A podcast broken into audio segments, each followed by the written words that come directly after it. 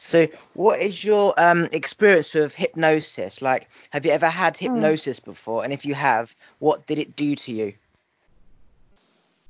Um, my experience with it seems to be more of just um, r- like reading about it. I haven't had it done.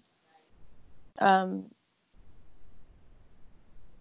I've seen it at a magic show, and I've looked into it because I thought it was fascinating how some people could sort of use that as a tool to help reprogram deeper thought patterns and belief systems within themselves. Yeah, like hypnosis is under, it's under, it's not spoken about enough. Like, it literally can change someone's brain completely. It can take them out of trauma, take them out of depression, anxiety. It can make them believe they're God and invincible, and they can create a massive, like a massive business. They can find love. You literally can think, what do you want to be like? And the hypnosis can take that information and reprogram your brain, and you become that person. And it's like, it's rare. Like, psychic psychics are more, I'd say, more common than hyp- hypnotists. But hypnotists have essentially more power than psychics, because hypnosis can change your brain, whereas the psychic just tunes into what your brain is at right now, whereas the hypnosis can change it. I think hypnosis is an incredible tool, and anyone can do it. It's so easy. You just have to essentially control them with your words, but in a good way rather than the bad way. And you literally can change them to be any person you want. Like, I had a hypnosis person in my head. So I know this hypnosis person online. It's called Darren Brown. He's very, very good. And so I was imagining his voice talking to me. So rather than the voice of God, the voice of your parents or whatever telling you, it was his voice. And so I was imagining what he would say to me, and I was following that. So I, I got him to hypnotize me in my own head without him having to be there, because it's just tuning into the voice of a third person and then following that command. It's really powerful. Anyone can do it. It's changed my life. The power of your mind is extraordinary. That's tell pretty me, awesome. T- now, now I feel like I, I want to look this guy up as well. Darren Brown. So he's, yeah. he's a U K hypnosis. He doesn't call himself a psychic because he understands that it's more than just psychic ability. There's loads of mm-hmm. other things, but he literally can put anything in your head, take anything out of your head. He can make you, he made somebody rob a bank. He made somebody shoot somebody because he made him believe that it was real. Like, there was this Mexican thing. This person in America hated Mexicans coming over the border. And so he hypnotized this person to, to essentially love this Mexican person, take a bullet for him. Right. So he went from hating this Mexican to taking a bullet for this person. And then Darren came out at the end and said, it's OK, it's OK. It's a fake blood thing. Don't worry. So he changed that person's mindset of hating Mexican people to taking a bullet for this person. And he had a family and everything. He made this person believe he was in a zombie apocalypse. Um, and he woke up in like this apocalypse thing. And Darren Brown came into the room whilst he was playing a game, hypnotized him, and then took him to like this scene and the set. He made somebody... Um, uh, you know, remote viewing. He she he made this person um, pick up a painting of a picture being drawn miles and miles away. He really is incredible. He can he holds a light bulb in that person's so he, hand and it smashes. He hypnotized them to to do remote viewing. So. Yeah, so imagine you put someone in a state of their mindset. So as you know, anyone can do all this stuff, but they don't know how to. So Darren Brown will mm-hmm. coach them, teach them, say, look, so you're going to focus. Just imagine seeing the gl- seeing the image vivid, getting bigger and bigger and bigger, as if you can actually see it in your head. And they start to go into their mindset and they start to see it and visualize it. And they create that feeling and they go into a meditative state. He essentially puts them in the perfect frequency in order for them to do what he wants them to do, and he does it every single time. He can predict your your PIN number, your bank card. He can he's amazing, and he doesn't say he's a psychic because he knows that it's law of attraction and other factors. Um he really is incredible. He did a show once which I actually went to see live, and obviously as as a producer producer of a show, you need to have your show divided into sections to, to know what's happening. And each time he does the same show, right? And he goes in the audience and he takes a random person's phone number, and then he does all other stuff around that. And the number he has, based on the maths equation and the person, how old they were when they died and what their dog's name was called into number order, it was the exact number of the phone number of somebody else in the audience. Stuff like that. He does the same formula every night, but the numbers, they're different, all the same, and it always adds up. So the thing about we're all connected in terms of energy, well, we are all connected. How you can just pick anyone and get the same outcome. Like he has balloons and he puts things in a balloon and he says, hold on to that. And there's something in that balloon. And just by going around the audience, they say certain things. They think of a car, a certain number. He writes that car a number down and it always equals to what was in the balloon. So everyone thinks that their thoughts are unique, right, or they're mm-hmm. random, but they're all controlled. It's, it's like they're all controlled from another energy, the T V, the media, what your friends said, what your friend's thinking about. It's nothing to do with, so your five senses will only, you know, you'll only think about your things at your five senses, what you see, hear, touch and smell, whatever. But anything else, it's another dimension. It's a whole new world out there. That's neat. I would I would be interested to hear about him in greater depth. I, I find that sort of thing really fascinating. I kind of um, woke up to latent psychic abilities that I, I didn't expect to happen. It was sort of an interesting journey. But it's been an interesting couple of years. So t- t- tell me some stories about this psychic ability, because when I was re-enlightened at twenty-one, I had this psychic ability as well. My energy became so high and vibrant. I wasn't speaking to anyone, just my own voice in my head, which increased my energy, and then a meditation kicked in which projected the voice, the energy coming off, and I became in tune to everything, and I could think of anyone and see them. I was I literally I was in the future. I knew what the future was going to happen because I was already there in my mind, and I would say now what was going to happen, and then that person would call me, and then we'd go out to that restaurant I said in my head, because I understood that the future is controlled by energy. And if you just like go up the frequency scale, like Facebook algorithm, they say, do you know this person? You know that this person's connected, that this is person's connected, which means you're probably going to see that person at some point. So Facebook comes up with a mutual friend. You are going to see that person. So call, reach out to them right now. So it's not a coincidence how Facebook said, do you know this person? Because you've understood their algorithm is energy, and the energy frequencies all merge together at some point. Like we are the same energy. We attract more of the same energy, like your household right now.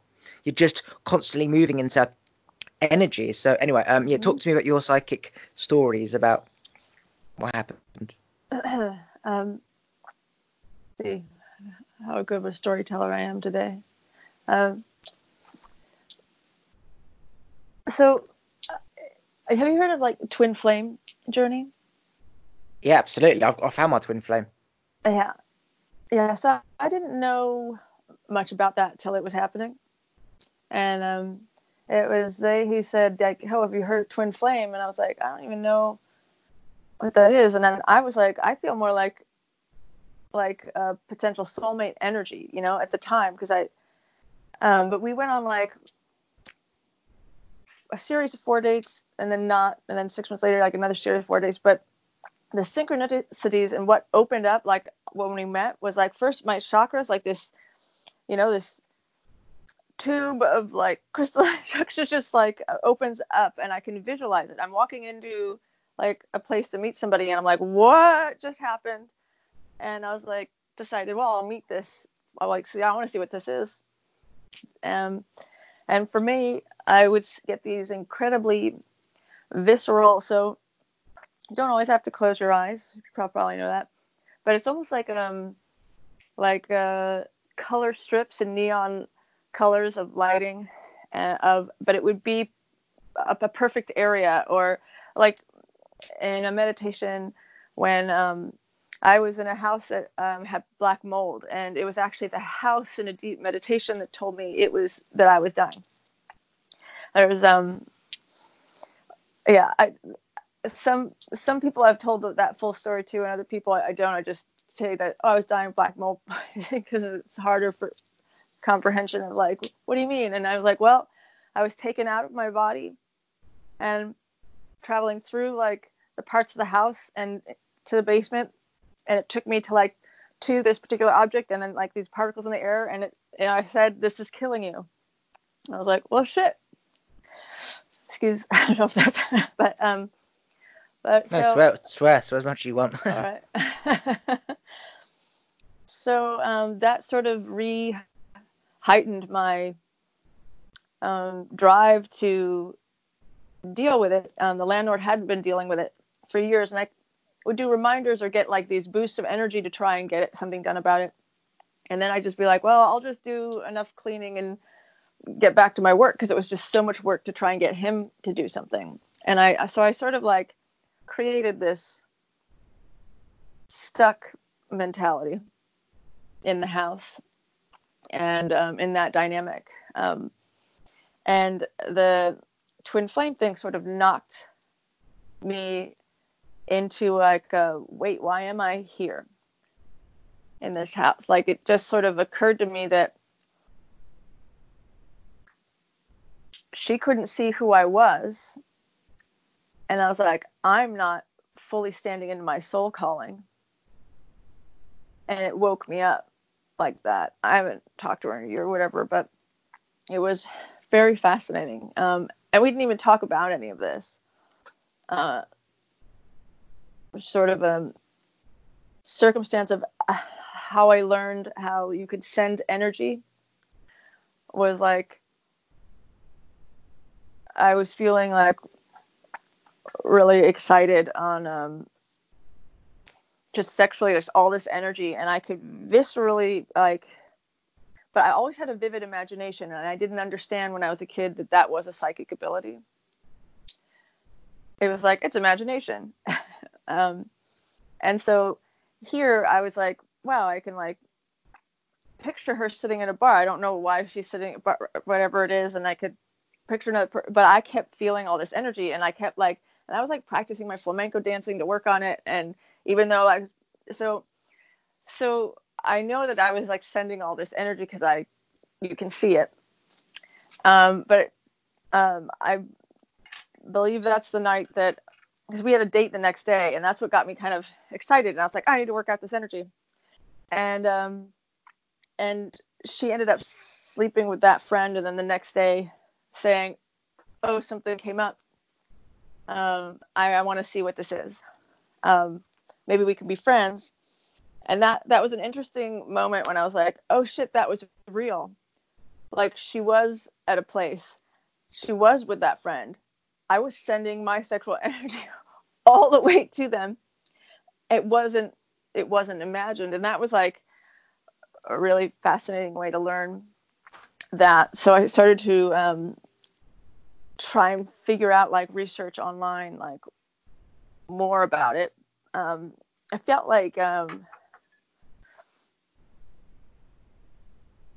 it was interesting to try and figure out what was happening. Um, cause I was, a lot of the people in my life at the time were just like, you know, well, what drugs were you on? Or, you know, that kind of, um, mentality about it. And the more and more I was meditating every day, and the more and more um, I got into this sort of esoteric state of mind, the more and more people thought it was drugs. Um, but I did, you know, I had some, there were festivals that I did things. So it was, I think that it, it sort of was harder for them to break those two apart uh, in my journey.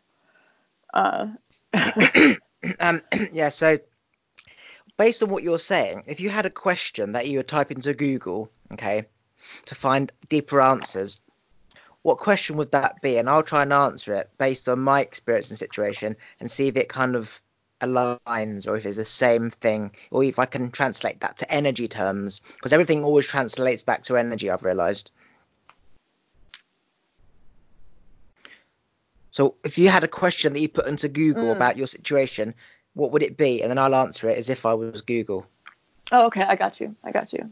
I thought you were going to ask it. Oh, okay. Um, so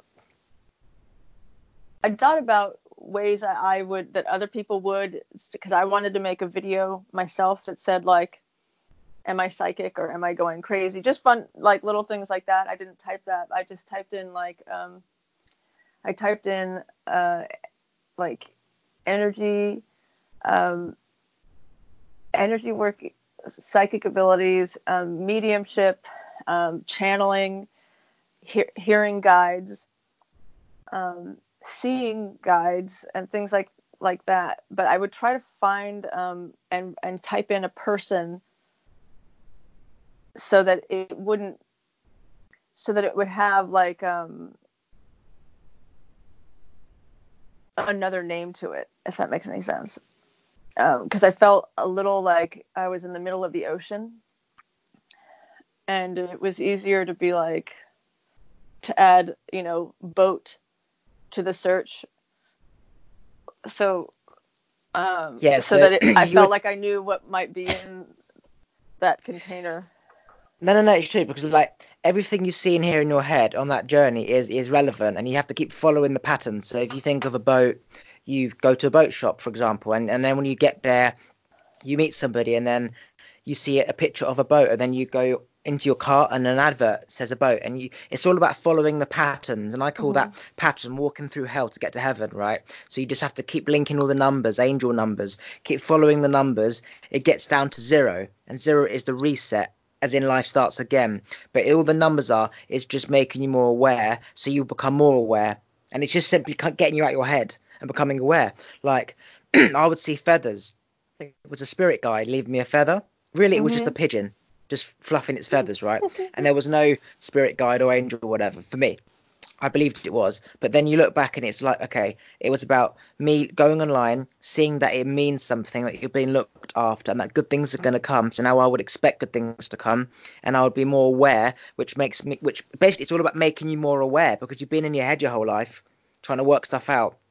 And now it's time to go out your head with your mm-hmm. knowledge and be aware. Whereas most people, they don't ever come become aware. They never get that awakening. So they're always in their head. So for someone who's half and half, you ask yourself, why is this always happening? Why why am I like this? Why am I like that? Why did this happen? And everyone else doesn't understand.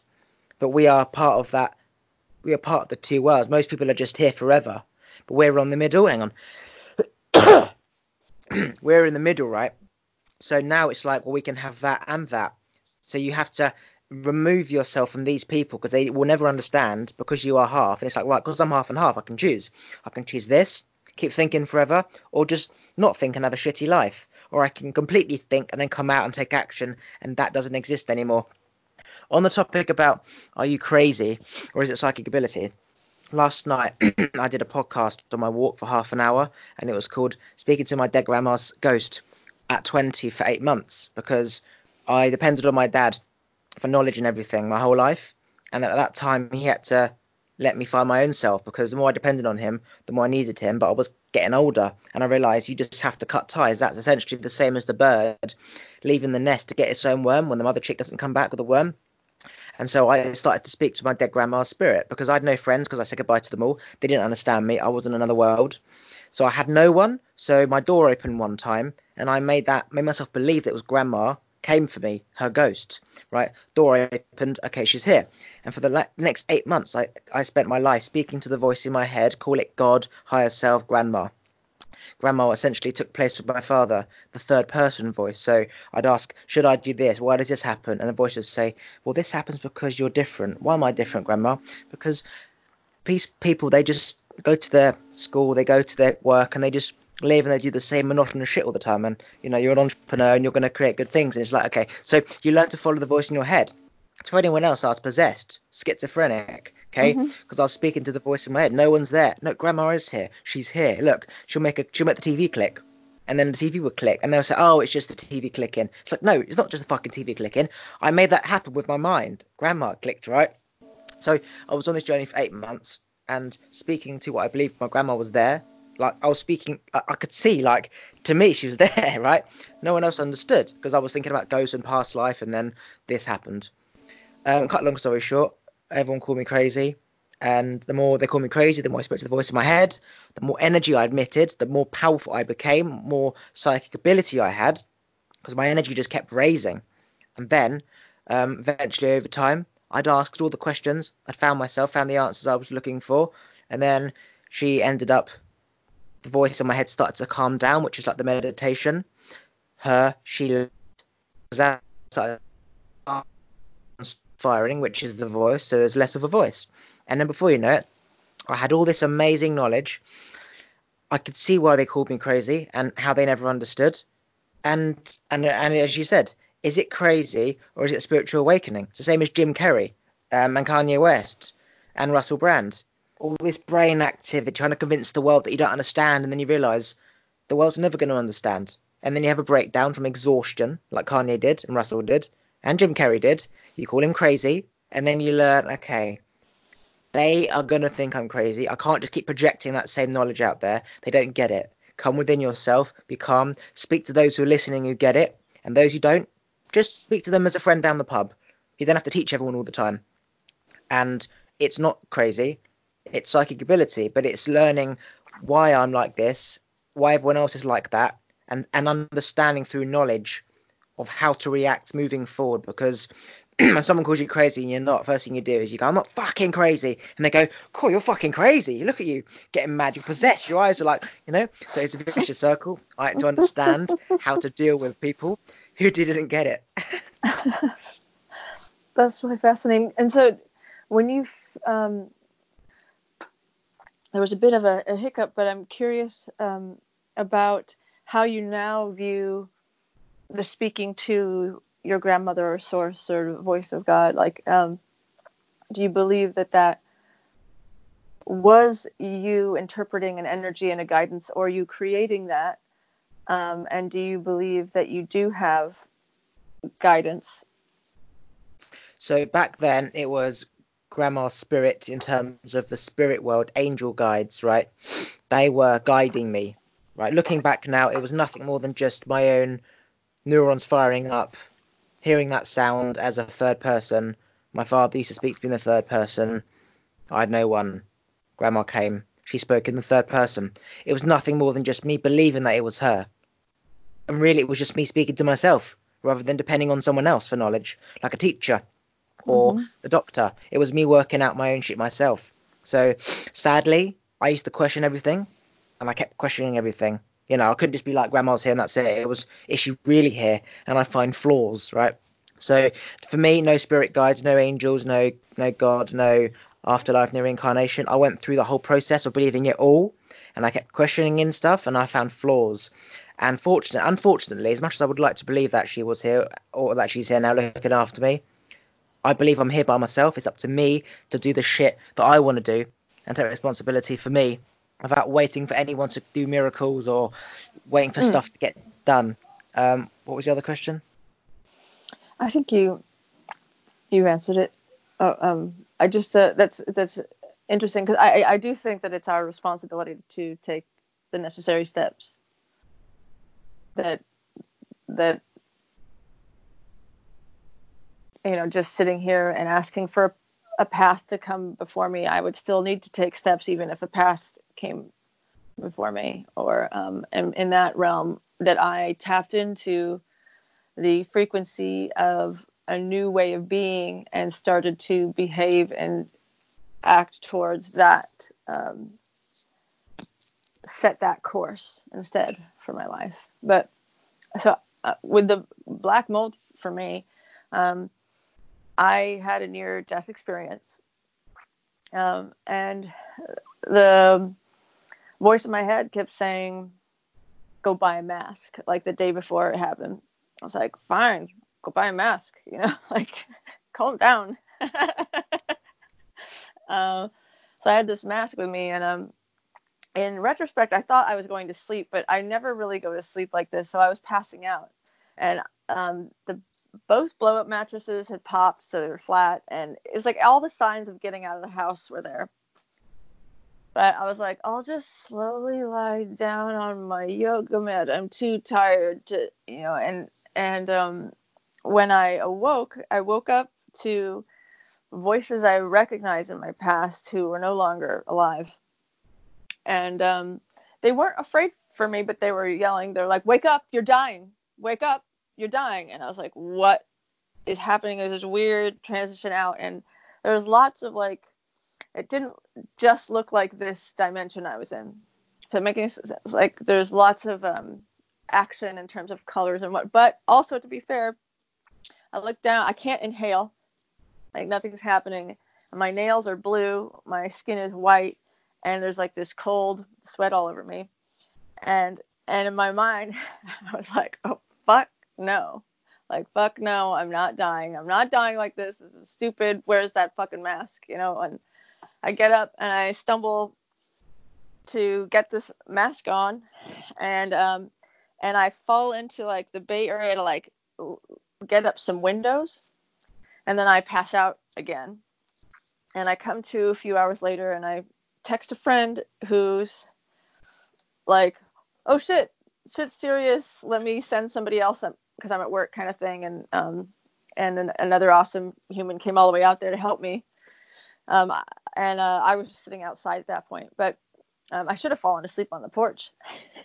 That was the image that came to my head before I, I was like, and I was like, why would I just sleep outside on the porch? But it's like, would have been a better outcome, I think. Well, who knows? Who knows if it would have been better. Um, so hearing all those voices, like, coach me through that experience um, was interesting. Uh, so not that long ago, like within a couple months, I was talking to my mom. And I said, so, Mom, you know how I hear frequencies, I hear music, and I've always been writing music. And I was like, but, you know, not that long ago, the frequencies got more specific. Like, I can hear more specific things. Um, I can hear, like, choirs of angels. They'll, like, they'll be singing things. Sometimes they'll, they'll just, sometimes they'll just be singing after my thought.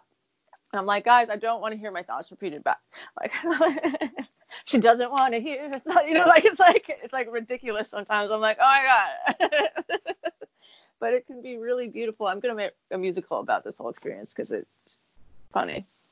Um, and uh, anyhow, uh, so I, I said to her that, and, and she said something that was interesting to me. She said, you know, when you were little, I could always tell that you were having conversations with, and you were seeing and hearing things that weren't there. And in my mind, I thought, well, I don't know how this fucking works, so I'm just going to leave her there to do that. Like, she just didn't have put any input at all, which is cool. I've heard a lot of, you know, a lot of people get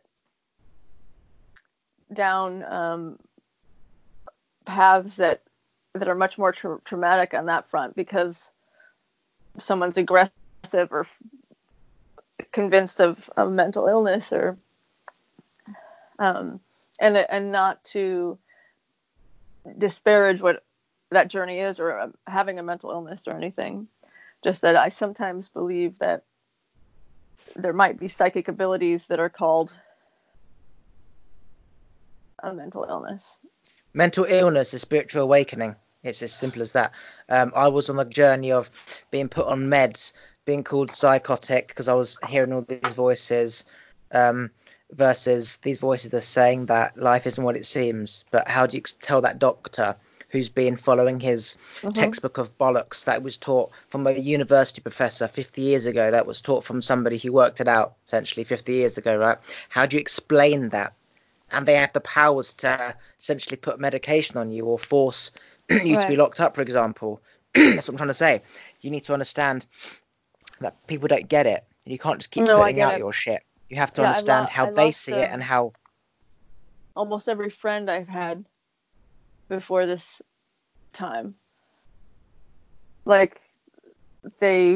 It was just like it didn't... It, there, it was an interesting shift out. So, I didn't mean to interrupt. However, did you want to finish your...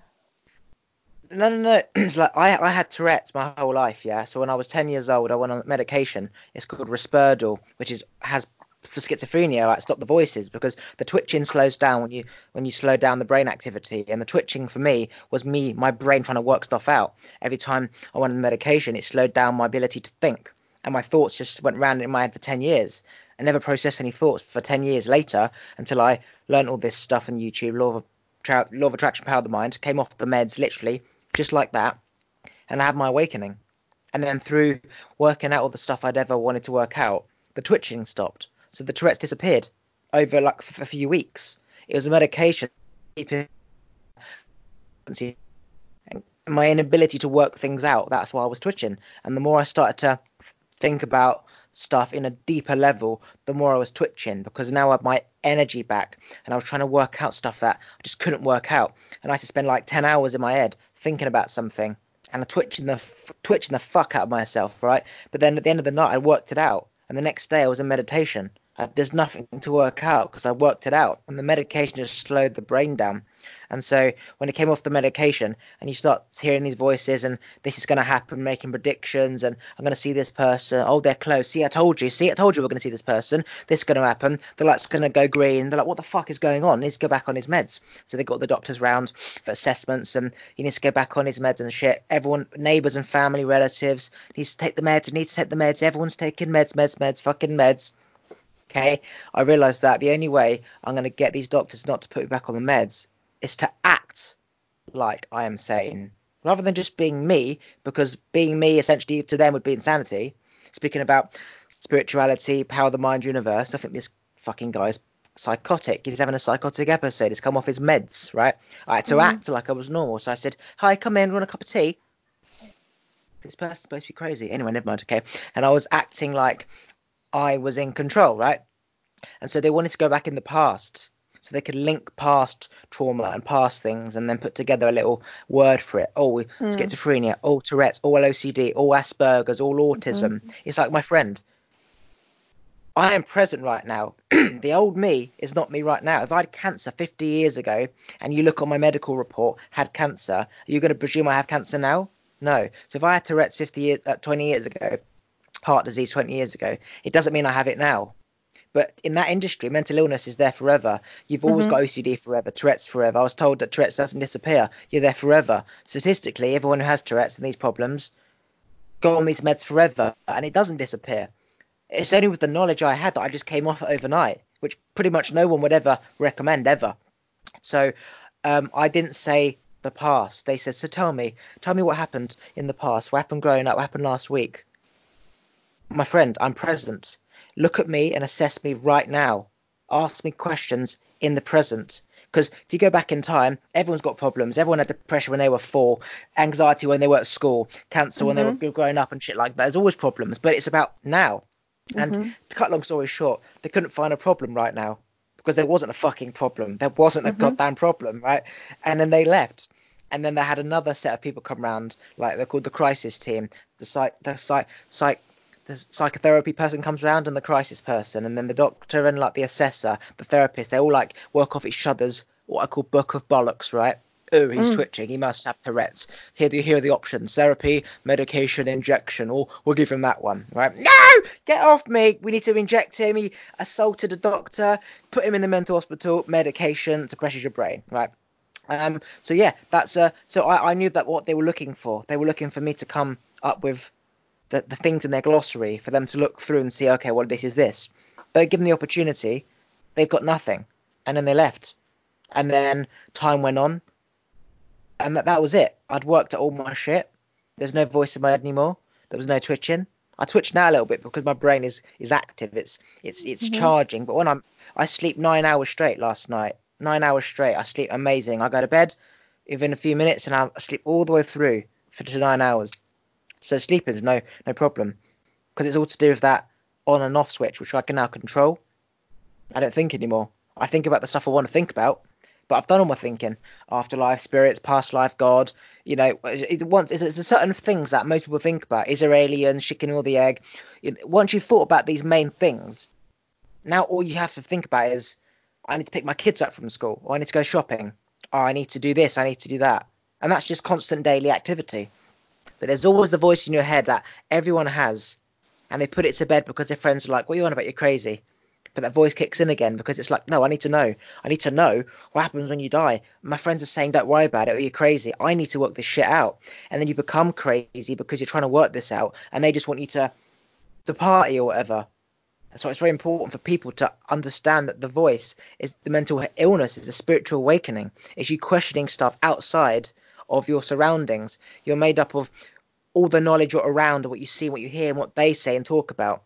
And most people who are just weak are being charged by this energy, and that's all they think about is, let's go to the pub, let's do this, let's do that. But the person who's made up of both realms, because their parents were enlightened or whatever, you are now made up of those two energies, and now you have that extra voice that this is more to life, there's more to life, and you're constantly like fighting between your friends pulling you back here and going traveling and dude take a mushroom man and like trying to work out this shit, and it's this battle of shut up voice, take a drug to calm it down, it just makes you worse. And then and you, you're constantly going from what I call enlightenment depression, enlightenment depression, and you have to go the whole way. Otherwise, you end up killing yourself because you're trying to, you're trapped. That's that trap part. And for me, I let go of all my friends, stopped listening to neighbours and parents and everyone and the doctor, came off the meds, tr- spoke to the voice in my head for three weeks constantly.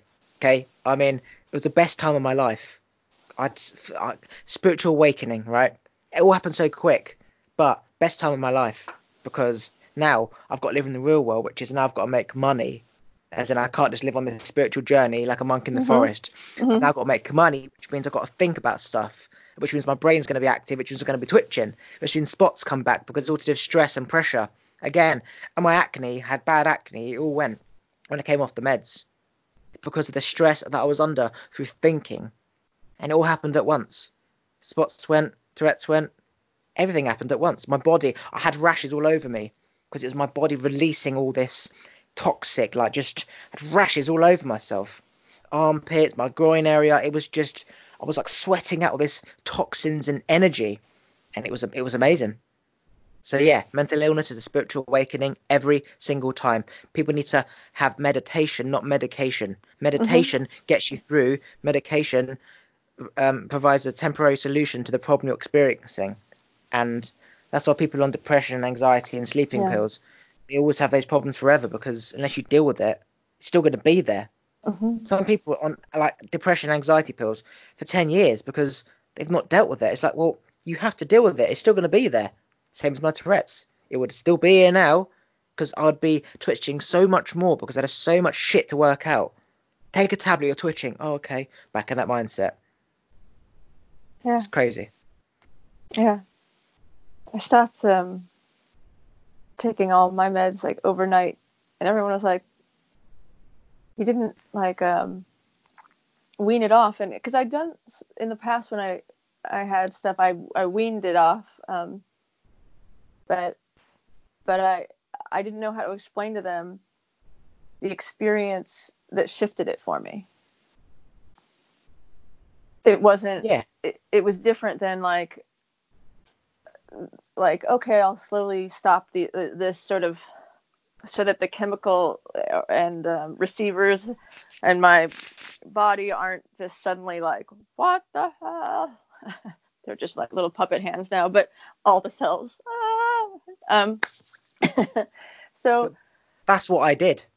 That's why yeah, I was enlightened in three weeks. I just stopped taking it for ten years. I just stopped taking it. That's why I had all this awakening so quick, because I didn't go down gradually. They all said you should come off it gradually. I just I just stopped, and that's why I went from zero to fucking million. I, I, I stopped um and it, it, it was interesting too, because for me my experience was was hearing uh, a command um from the eleventh astral plane. Now I didn't know what that meant at this time, but I knew the frequency that I was hearing, and it was very like, I just tuned in, and I actually like got down on my knees like I was praying, and I didn't, and it was like I said, I didn't know this was real. I mean, I've been looking into it and hoping it was real, and maybe it was real, and I had this experience where like this was real, but gosh, I didn't know I didn't know that this and and um and so it's sorry uh so that that sort of coming in Um, and saying like, stop taking everything. Um, don't, you know, clean, clean your body, clean your, yeah. Cause I've been trying to clean my diet entirely, but I was still taking meds and still occasionally dabbling. Just so, and it was just like, just stop everything. We need, we need you, we need you. Um, and I was like, okay. And then, um, and then I was like, I got to get rid of all this stuff. Was like, but it did. I just, I stopped after that. And I think um, people had a hard time comprehending that. um, especially still being on a spiritual journey and, and being like, you know, I can hear angels singing and people are pretty concerned. Um, my dad is very sweet, so he wasn't pushy, but he did say like, oh, I think you need meds and a psychiatrist. And I said, who in our family has looked into their mind more than, than me? I was like, I've seen a type of therapist once a week for like the past ten, twelve years at this point. I've read, you know, fifty something book just on the mind, fifty books on meditation and becoming one with your mind. I've gone to events and things just to try and do that more. So I've had, I've, so I've studied like, so I was like, you're, you're the opinion of thinking that somebody who has a, the, um, who has studied in a system that has allowed them to assign me um, what is necessary in a medication, like they can somehow assess me in fifteen minutes more than I could after a lifetime of studying me. Um, and each time I f- run into a, or perceiving a block, being like, oh, what's that? And opening the door or, or shifting it or saying like, that's a mindset I don't need. I can. So it was interesting to me that, um, again, we're still functioning in a system where there's more credence giving given to the degree, even if the degree doesn't pertain to a situation at all. So a spiritual awakening without knowledge is a death sentence. What I mean by that is you'd be called crazy. You go to a psychiatric ward and you'll be sectioned and you'll end up banging your he- head against the wall and killing yourself, right? A spiritual awakening with knowledge of understanding what's going on and hearing that voice commanding, saying, come off your meds, not because you're fucking crazy, just because you know that it's the meds that are stopping you from being more alert. So again, trying to tell your parents that you've not just stopped because you heard somebody say you should come off it. Okay, you have understanding through knowledge of those textbooks, like why you're coming off the meds, mm-hmm. what's going to happen, what isn't going to happen, and you're guiding yourself through. You're guide like me and the grandma. She was guiding me through, but it was just me guiding me through. And I find that if you what if you study stories of people, okay, who are in mental hospitals, They're, they're the smartest humans on the planet. They're not crazy. They're crazy because how they react makes them crazy, right? And it's like if you – I knew, for example, right, because I've seen the stories, I've seen films, I've seen it. If, for example, they came around my house, the crisis team, right, when they did, and I started to tell my story in the past and they'd say, oh, you've got – autism or Asperger's. No, I fucking don't. All right, calm down. Like, I have to call the police. Don't fucking tell me. And then I get angry and then I, I kick him and then the police come round and I'm fighting. Get off me. And then they put me in the van. They put me, lock me up and they put medicine in me, calms me down. And then I get my energy back and I'm trying to escape. Then you punch them. That you go down the crazy path, which is a death sentence. Like you kill yourself, right? But the knowledge of, okay, these, they're going to come around. They're going to be looking for their reasons to, to put me back on the meds. But don't give them that. And if they want to go into the past, well, I understand that the past is the past and this is the future, and they don't get that. So let them ask me questions now. If it's present, I'll ask, I'll answer it. And if it's the past, I won't, because again, everyone changes. They don't understand. They go to the same job, their same shitty home house, their wife nagging them, bollocks, blah, blah, blah.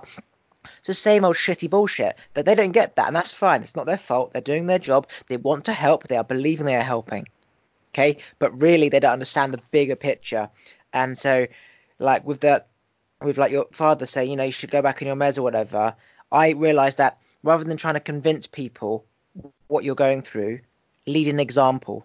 So you, you knowing all this stuff, change your life, you know, like order your room, bin the clutter, get your problems sorted out, you know, get the mold done, pay back your debts and change your diet and stop doing drugs and stuff like that. And people will see change, like stop trying to convince them that you're mm-hmm. normal or you're this is there's a reason for this. Like, because every time you spend energy, for example, telling your dad that I'm not just obsessed cleaning my room, I'm doing this to have a, an ordered brain. He's going to think because he's the parent that he's got to be the one in charge, the one who's got the authoritative last word, for example, because he's the parent. That's just nonsense, right? I taught my parents all this because they were in the beginning saying you need to go on the meds, you're crazy, and I had to bear parent them, teach them, and now they get everything that I know.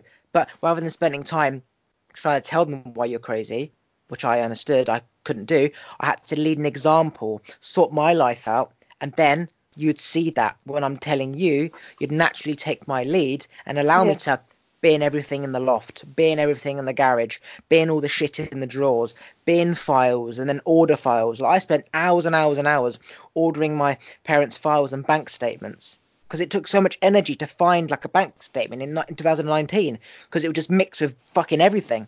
So I had to spend time ordering the bank statements. I went into my parents' wardrobe when I put all their jeans in one order and all the t-shirts and all the shirts in order and all the dresses. I did all the buttons up. Again, that takes a lot of fucking time. But yes. the reason behind that was because you now need to find time for the things you want in your life. And if you just suddenly are in a rush and you go to your wardrobe and you just take off your jacket, which wasn't hung up, mm-hmm. that doesn't take time. But if you do the buttons up and you're in a rush, that takes time to undo them. So now next time you've got to find time to undo all the buttons that I've annoyingly done up for my father, right? But it's about finding time, breaking that cycle of of change and doing the same shit. Um, and so the knowledge of the awareness without the knowledge is the death sentence, because if I didn't have the knowledge of, of what they were looking for, I would have spent so much time trying to convince them I'm not crazy mm-hmm. that I wouldn't wasn't putting in the work to change my life to yes. to, to, to the results would prove it themselves. Yes, yes. And I don't know, there's some online and YouTube videos and people telling their story, you know, about yeah. how people thought they were crazy and then they had to just lead and then eventually you come out of that pattern. It really is yeah. amazing. YouTube, yeah, I'll be dead if it wasn't for YouTube. I think, and that's sort of what I meant by I lost a lot of friends, is like I couldn't take the time to explain to them what my experience was. I just had to allow them to see and believe whatever they needed to do, um, because to fight it is a lot of energy. To try and convince or to tell them what was really happening would take the time I need in order to do the thing that will get me out of that. And eventually, if somebody's still looking or wants to see, it will it will resolve itself, but it will resolve itself f- for for me, whether or not they decide to look again or change an opinion. And and I think that that gave me a lot of strength, um, because I think when I lift up, you're going to, to get a lot of opinions that come in. And um, and so for me, going through people who I thought were some of my closest friends and just coming together and forming a story from their concerns and their fears and um, their worries and insecurities, and not including my truth in that calculation, that was allowed me to grow. Like that, that pain brought a wisdom and a strength that I think will allow this other part of my journey to actually be a little easier. That's the thing. Um, I understood that my friends didn't know, like they wanted to help. They were, they were caring, you know, take your meds, honestly, because everywhere you hear medication, fucking meds, meds, meds, right? So it's not their fault. But as you become more aware and you slowly have been off the meds for a long time, things become more aware and you look at them and you see their pain and their insecurities and their anxieties and their depression and their problems. And you can't be around them anymore because you can't help them. And it feels uncomfortable to see through someone's soul and that they are lost or they're lonely. As sad as that is, you may have been friends based on football or gaming or whatever, or school friends. But then you see their pain. And you're not the same. You're trying to be the same. You're trying to come down to their level to to be on their level, but you're not. And you're not being true to yourself. You need to be yourself. And I became too big of an energy, too confident, that I couldn't even go clubbing with my friends anymore because they always had to drink alcohol because they were insecure, nervous. They couldn't handle people looking at them. And it made the night always end in arguments. Just stuff like that. Um, and that I don't have any friends anymore. Not that I can't get on with anyone, because I can connect with anyone. More... Yeah. more connection than their family members, literally, right? Because I'm on the same energy level, right? But all my friends I had from growing up, I just became out of sync. I just evolved too much that I sadly, it was the same shit over and over again, same conversations, because they were doing the same thing and I was doing all that and I couldn't speak about that stuff. And yet it was just boring, sadly. Um, but yeah, my friends now are animal. I go, I squirrels, hedgehogs, frogs, cows, donkeys, you know, because nature, there's always an animal, an alpaca, a squirrel's looking at me, and I'm going, hello, what are you looking at? You've got your big tail, you think you're hard on that, yeah? You're not scared of me. So, yeah, my friends are animals. As soon as I walk out the house, there's birds and squirrels, and it's amazing. Uh, every where, cat I see, I come up to, meow, it comes up to me. That's my friend. Where are you that you see an alpaca? So I live in the countryside pretty much. So oh. there's uh, there's fields with like hundreds of alpacas, brown, black, wow. white, grey, five different colours of alpacas, and they're all in the field just like running around because they're used for wool, like their fur yeah. for wool. Mm-hmm. Um, and there's cows and there's donkeys and there's it's just amazing. Like I have this ability to connect with animals, but as you know, when you have a vibration that's not threatening and welcoming, yep. you attract things to you. And animals just come up to me. People will yeah. say, how do you get the animals to come up to you? Like, how do you tickle a cow's chin like that and get him to do that? I'm like, well, you just see love and go, hello, like go up to him like a child and, and cuddle and nurture them. If you are timid and shy and coming back, he's going to be like, what the fuck is going on? He's going to be scared. Just go up to him and then crouch down. Let him come to you. Put your hand out. Let him smell. Let him recognize your sounds. Keep doing that same thing over again. Eventually, he'll realise you're no threat. In the animal kingdom, right? For example, the Lion King. There's loads of lions, and there's buffalo, and there's birds. They're all around each other. They're, they're not a threat anymore. I'm no different to that bird or the buffalo. Eventually, you realise I'm just drinking from the same stream as you, and I'm eating the same carcass. I'm no threat. And that donkey will realise that I'm just going to sit down with you in the field, and that I'm no threat. And that's the same as nature, same as people. Like when you meet people, people are nervous. When a guy mm-hmm. meets another guy, he's intimidated. You know, mm-hmm. that is just it's just nature. Eventually, mm-hmm. you get to know the guy, and he's your mate, he's your pal. All right, bruv, see you later, yeah. You know, mm-hmm. same with women. Sort of the bitchiness comes out, like mm-hmm. she's judging me. She's got longer hair, nicer eyes, whatever. It's just it's just the same thing. Um, and then when you master it, you master the whole universe because everything, as you know, is made from energy. Mm. I think um, I some of the people I'm closer would say that I could be quite the comedian, but I think it was from picking up on energies and finding a way to bridge them, um, and not being afraid to look silly or or or be or laugh at myself and, and sort of put myself in that position to to bridge that kind of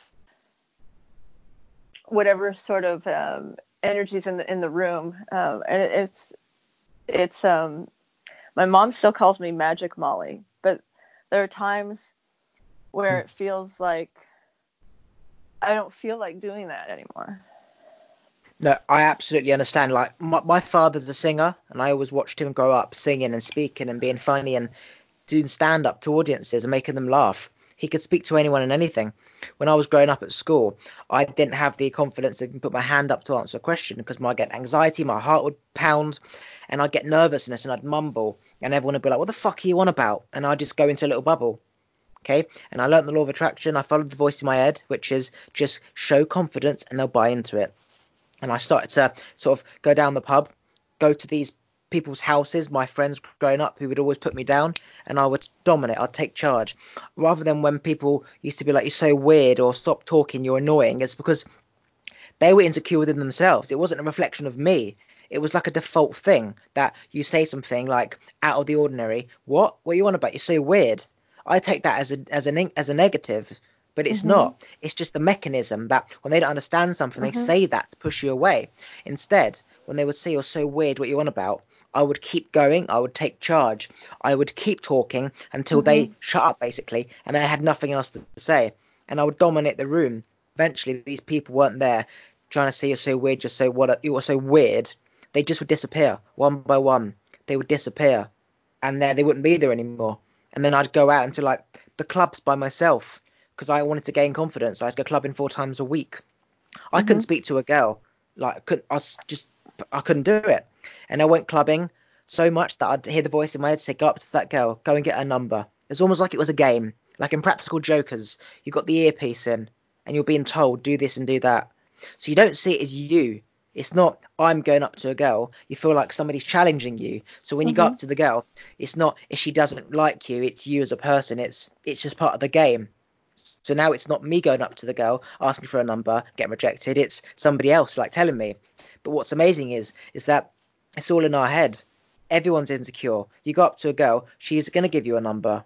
I'm a good looking guy. So what, what, what was I, what was I worried about? And every single person gave me their number. So it's all in my head. And so, again, I learned to go into random situations of people I didn't know, start talking and leading, handle the you're so weird, what you on about? God, you're crazy. You on drugs? What drug are you on? Energy, mate. It's from the universe. Supply, supply is unlimited, right? E, energy, yeah? And like you said, they think you're on drugs. And you start talking like this, talking really quick. And then eventually when you re- they realize that you're not kind of weakening with their negative energy, like you're so weird, fuck off, like you're such a freak.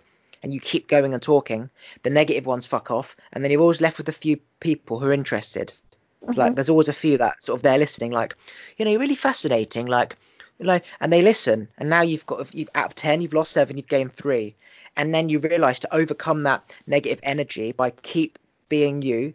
And then you realise, wow, if I just keep talking in every situation where people are like, you're so weird, you're so negative, they will disappear. And you've mm-hmm. done it. Now you can speak to anyone, as you said, build bridges with anyone in a group. It's like you're the comedian. It's not that you're a comedian, even though you are probably funny. It's just you understand how to lead a conversation, and mm. and you connect with everyone. I mean, it's the same, same story, similar story, isn't it? Yeah, I like uh, your story. Um, makes me think of. Um, I always like the analogy of, of a tuning fork. If you don't let someone's negativity be the tuning fork for you, then you can continue being like, no, I hear your tuning fork and I will tune myself back to this, and I'm going to hold this. This is the tune that I, this is the tone frequency that I'm, you know, and if you, if this dissonance is too much for you or you don't want to flow, then it, then, then it will, it, it won't want to be in that room. If it's like, no, I'm uncomfortable at this level, or I'm, I remember a, a friend got really angry. Like, they kept getting angrier and angrier because I wasn't getting upset with them. Yeah, I had those situations as well. I'm and trying to get like, the same reaction, and it doesn't work. I'm like, I'm not gonna be upset right now because you're, you need, like, there's this sort of like need to see your stress and upset reflected. Um. And that doesn't benefit either of us. Plus, it's just funny, you know, and that doesn't help. Um, but I, I, I mean, I have to laugh at it because I, even if I'm upset, like, I can generally always make some kind of joke or humor about it because I know that I'm just a metaphor for myself. I'm experiencing myself. I've, and so. It's and, and generally that's it, it. I can find a way that it's amusing on some level.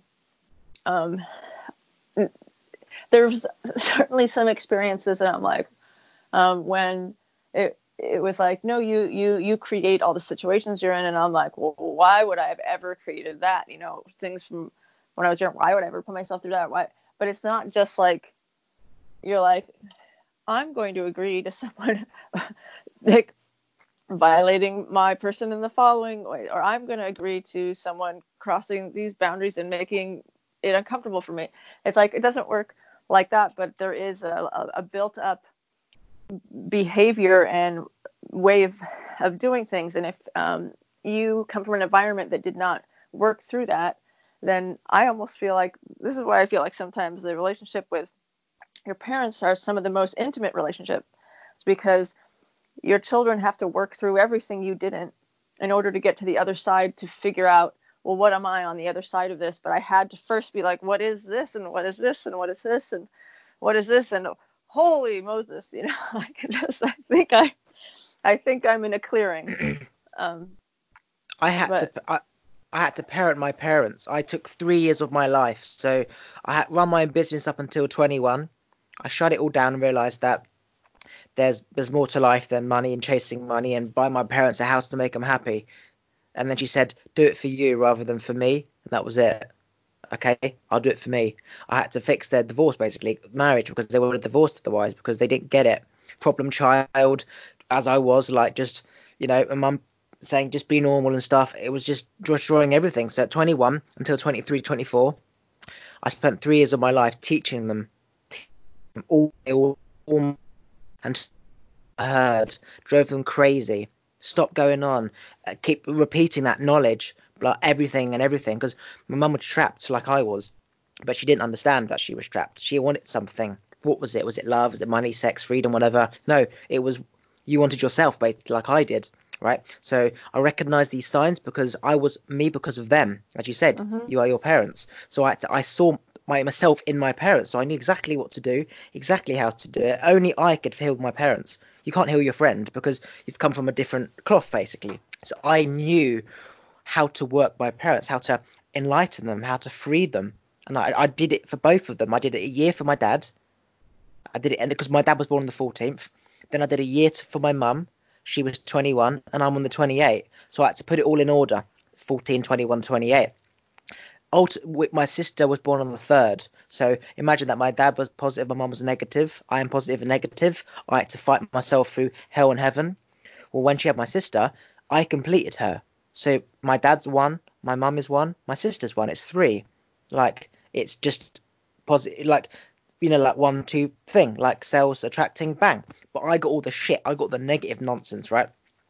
So I had to heal them, teach them for three years. My dad, then my mum, because I did me, then my dad, then my mum, because I did myself and I saw my dad. I thought, fuck's sake, I've now got to do him. And then I looked at my mum. I thought, oh my God, Eve took even longer. So again, three years out of my life, teaching them of the knowledge, but also making everything in the house new. All the things that reflected the past and old patterns and photos and old lampshades and pillows. I had to bin everything, put everything in order, like clothes and the files. Okay. Everything just went up into the loft. Never, nothing got dealt with. It was just in the loft. So when I binned it all, no one knew what was up there anyway, because it was just clutter, lampshades, pillows, fifty of everything, right? And then I had to, and then I bought them all new stuff, because then I got a part-time job for the first time, because I'd always worked for myself. I hadn't worked for three years. I shut my entrepreneurial brain down, had no thoughts, no twitching. I thought, well, I've got to fucking get back to business. So I got a part-time job, which they always said growing up, you should get a fucking job. Just get a job. Everyone said, get a job. Fuck off. I've got a job, right? And then all the money I made, I bought new things in the house, new T Vs, new lampshades, new pillows, new whatever, got the walls painted. So now my mum had all of the stuff she had in her head growing up that she wanted. She had clarity around her and she could think moving forward. So you remove the past, you ground the present and you create the future. So now she can think of stuff and it can happen because she hasn't got to go back and do all the stuff that she should have done fifteen years ago. Like, so yeah, it's, it's um, I don't even know what the question was, but yeah. That's really good. Yeah. Um, I've, I've, I've spent a lot of time organizing it at my parents. Um, they made a joke. They're like, "Oh, it's when your O C D comes in really handy." yeah, yeah. They, they they they turn it around so it's like they're in control, because having control is something that we all want. But having your child in control of you, and you know that they are smarter than you, it's a it's it's a it's a weird feeling for someone who's supposed to be the parent, and all their their friends, mothers, all their friends who uh, have children. They're, they're the parent, but then all of a sudden this person isn't the parent. Their child's the parent. What is a parent? Just teaching you wisdom and knowledge how to survive. So this thing about parent is it's just nonsense. So, for example, I go in the garden right now. I'm digging around the fence to put stones there, right? So they say, what are you doing? Um, what are you doing? Can you stop that? So they want me to do the garden, but by saying, can you stop that, means that they've told me, which means that it's almost like, well, he's just going to do what he's going to do anyway. But at least I've told him. It's almost like reverse psychology, yeah? That rather than just letting him do it and then saying you've always got the best idea, it's you shouldn't be doing that. So they've got the upper hand, and then when I do it and it all looks nice, they're like, oh, actually you were right, it's nice. But they feel like they have the upper hand by saying like, oh, it's your O C D, it comes in handy. Fuck off. O C D is about ordered mind. I've ordered your house. Your brain isn't ordered. It's not O C D. You just got a cluttered head. But they feel like they've got control by saying, oh, it's her O C D again. But she does do a good job when she orders that conservatory and orders that garage. Everything's in perfect order. I can find everything right now. I can find everything. I know where it's all labelled and everything. But it's her O C D. It's almost like you want to be grateful for her doing that because you couldn't. But you don't want to give her too much credit because then you have to accept the fact that mm. your head's cluttered yourself. And you could have never have done mm. that. And your daughter is more elite than you. You know what I mean? Mm. mm-hmm. Yeah. I've, I've had um, people use the sort of A D H D um, to also see that I'm not incredibly organized. They're like, oh, you're you're everywhere, and I'm like, and, and it's, or if I was late to something, or they, they would use it almost to to blow off other aspects of myself. Um, so then I would sort of recognize too that there's few people that will know you, um, because if anyone had said, "Where's this?" I could, I knew what. You know, I knew where the file cabinet, I knew how it was organized, I knew where that was, I knew where that drawing was, I knew where that, that where that, where the, those paints were, where those brushes were, where those, um, where all the different cables were and labeled and why were they were labeled that way. And it was, there was yes. a system, and the system had to be there because I was trying to accomplish something complex. Yes. And it's the same with like a filing system. Like if I'm going to do this animation, it's like several pre-compositions to get to this final composition. And same with like working with a computer in order to get a complicated production. And you're, if you're limited with technology, it's like, well, what do I have to bounce together now to get in order to get there and get to get this more complex thing? So you have to be able to mm-hmm. sort and organize it to achieve it. Um, and, and so if you don't tidy it, you don't have the opportunity to see how much more complex and how much more you can get without the, so the initial organization. What's interesting is when I learned all this stuff online about, you know, power of the mind, simplifying your mind, no one ever taught me to clear the loft out, to order everything, to label everything, to know where everything is. That's not taught. What's always taught is the mental clarity and, you know, thought projection, but no one speaks about the physical objects. Like, I worked this out myself. What's interesting is that we've literally, like, for example, soulmates, right? You know, soulmate, someone on that same frequency. I don't know how old you are, but your story is ex- exactly the same as my story, right? It's exactly the same. Like, everything in the house was labeled, it was ordered, every plug had, like, what the thing was, because otherwise they're trying to find the fucking D V D plug and they can't. So it's it's just like common sense to label it, but everything was ordered, everything was aligned, all the cupboards. You've got the section of like fruits and the beans and the fish section, and to them it was O C D. I would come down in the morning before they woke up, I put all the stuff in order. That was it. I used to come down after they went to bed, order everything, put all the um pictures in order, everything in the fridge was in order, date order, time order. Everything was in order. They'd never seen such clarity. It was like a computer system. Everything was in order. They knew where everything was. Everything in the garage had a section. So when you want to find the oil for the car, it's there. When you want to find the weed killer, it's there. Otherwise, you just got fucking bottles all over the place. That's not good. That's stressful for the mind. So again, it was like I put everything in order. I put all the clocks the same. Because think about it. In a house, it's like eight clocks. They're always off and out by a minute or two. That's not good. What's the point of having a fucking clock if it's just going to be wrong? So I put all the clocks in order. And um, eventually my mum went from not knowing where anything was because there was just clutter and shit and everything. Where's this? Where's that? Where's the sellotape?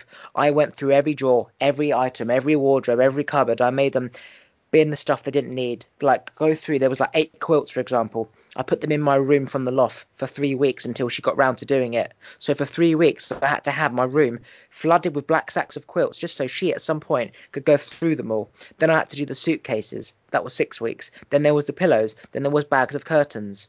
This took, you know what, it took a few years, right? Because you're getting somebody to, it takes three weeks for a new pattern to occur. And they were still doing old patterns. I couldn't just say do this now because they were had shit to do. So again, eventually you go through everything, and now they have everything ordered, everything's labeled. I made them get filing cabinets and do all the insurance stuff, the car stuff, bin ninety percent of old paperwork, bank statements from like six, like fucking ten years ago, just bollocks, right? And you realize all the baskets you had, all the drawers you had, you don't need, because they were just there to fill shit with.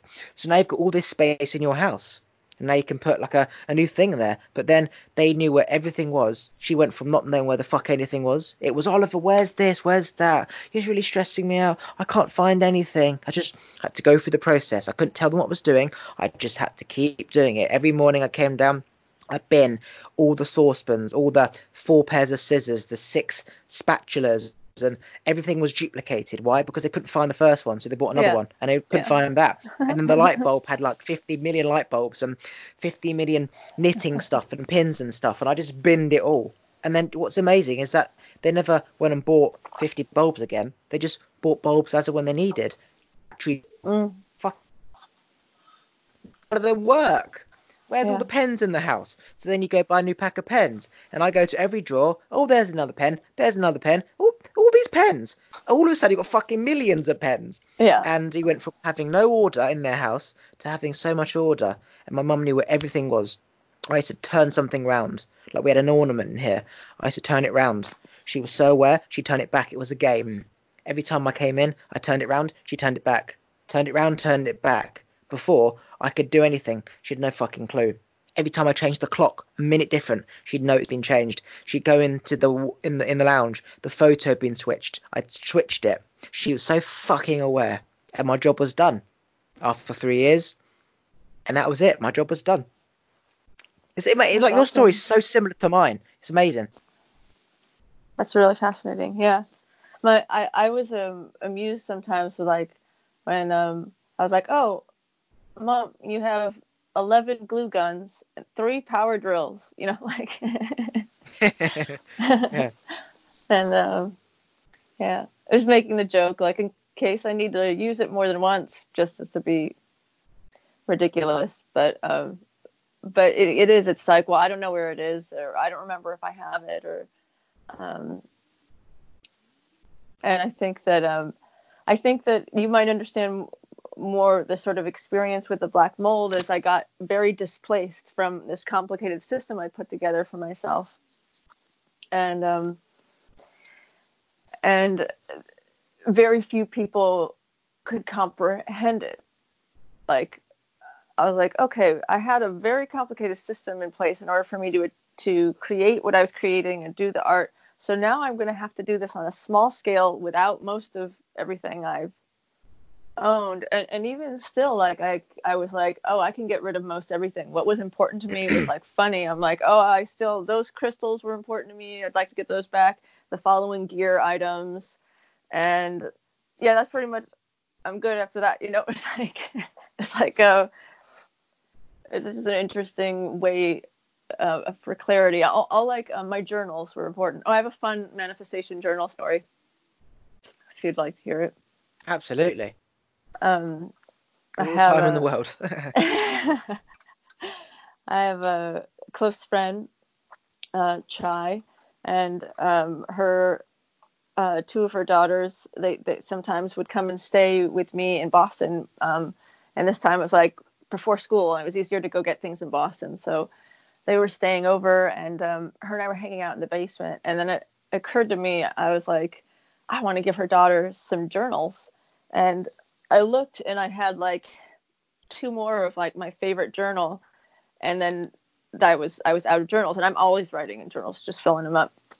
And I, for a split moment, had a twinge of, but it's my last journal, and and I looked at that thought, that little electrical uh, sense, and went, that's not actually what you want. What you want is to have give the opportunity for these girls to have how important a journal is to you. Like, that's way bigger. Um, and so it was really, I just, so it was interesting to just notice it and let it go and just like, just get into like, just this joy of like, grab two of my favorite pens. And I walk in there and I'm like, hey guys, and they loved it. It was, it was like really great. And I, I feel like, yay, you know, woohoo.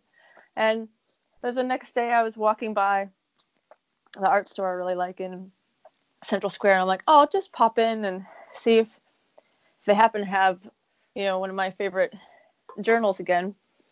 And and what was hysterical, I think it's hysterical, as I walked down there, that same exact brand of journal, the owner had accidentally ordered way too many. So there was a table full of these hardcover, like, hand paper journals for a dollar each. Um So usually the sale price would still be like eight ninety-nine each, you know, that sort of like level. I was like, oh my God. So I ran back to my house and I got my camping backpack and I filled it because I was like, this is a sign. I'm going to just be giving people journals now. I was like, if there, it's still plenty for, you know, I just filled this thing. I went, and so that's what I would do is I would I would like inscribe a little something, not all the time, if I had time, time with the person, and I would just like start giving these journals, and it felt beautiful because of what that was for me, that ability to like get stuff out, to clear space of the mind, and to give that gift to someone, like, here, clear the space in your mind, um, because matter only matters if you make it matter. And um, or is it where your focus goes, the energy flows is, an, is a popular one. But um, but yeah, so I, I just like saying, like, don't make it matter too much, the journal, because don't stop yourself from writing in it because you're not saying something important enough or this and or whatever it is. Like, it can be your groceries or an idea or a doodle or, or a poem or a thought or a, an emotion, and don't, don't make it so important that it, that it, it either freezes you or it becomes too much of a, a focus and doesn't allow it to just continue to make space within yourself.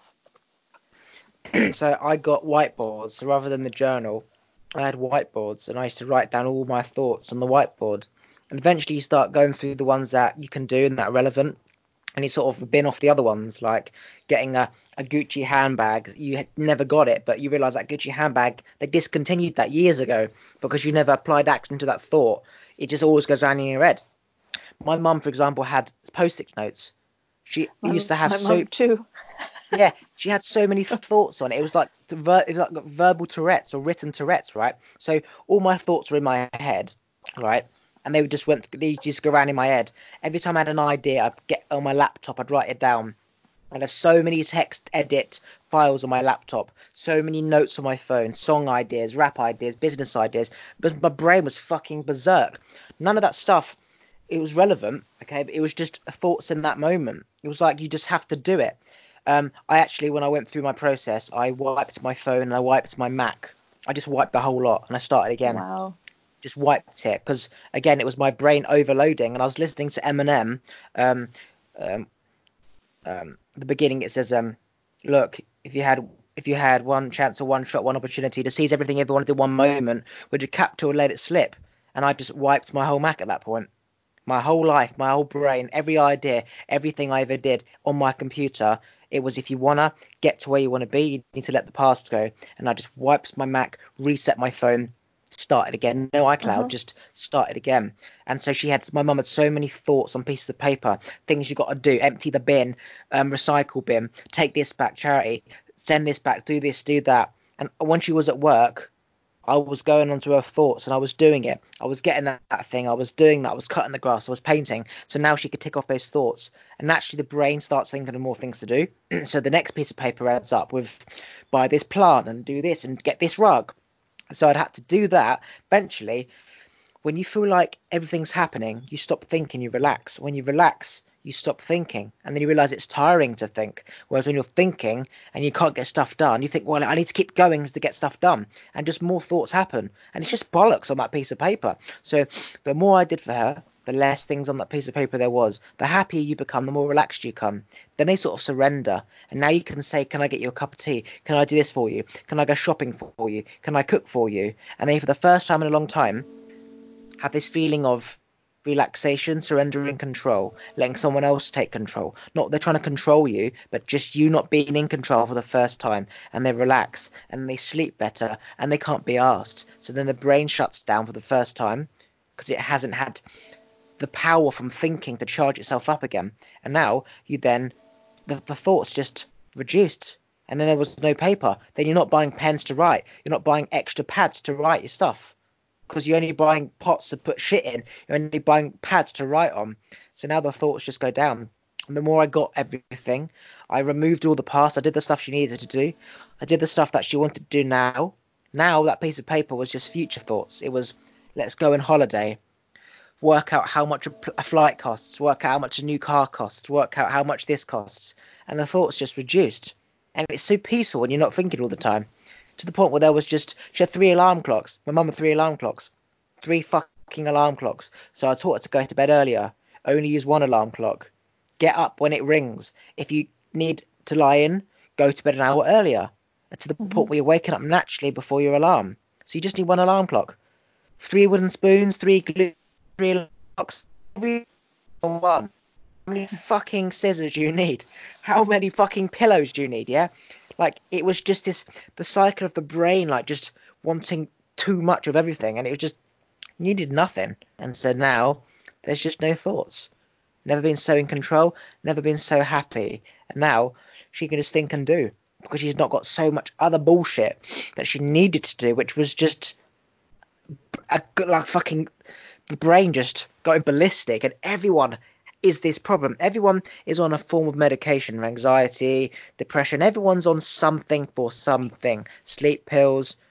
It's just like, oh, problem, medication. Oh, my tummy hurts, antibiotics. Oh, I've got a, um, an ulcer, fucking Bonjela. Oh, I've got a bad knee, plaster.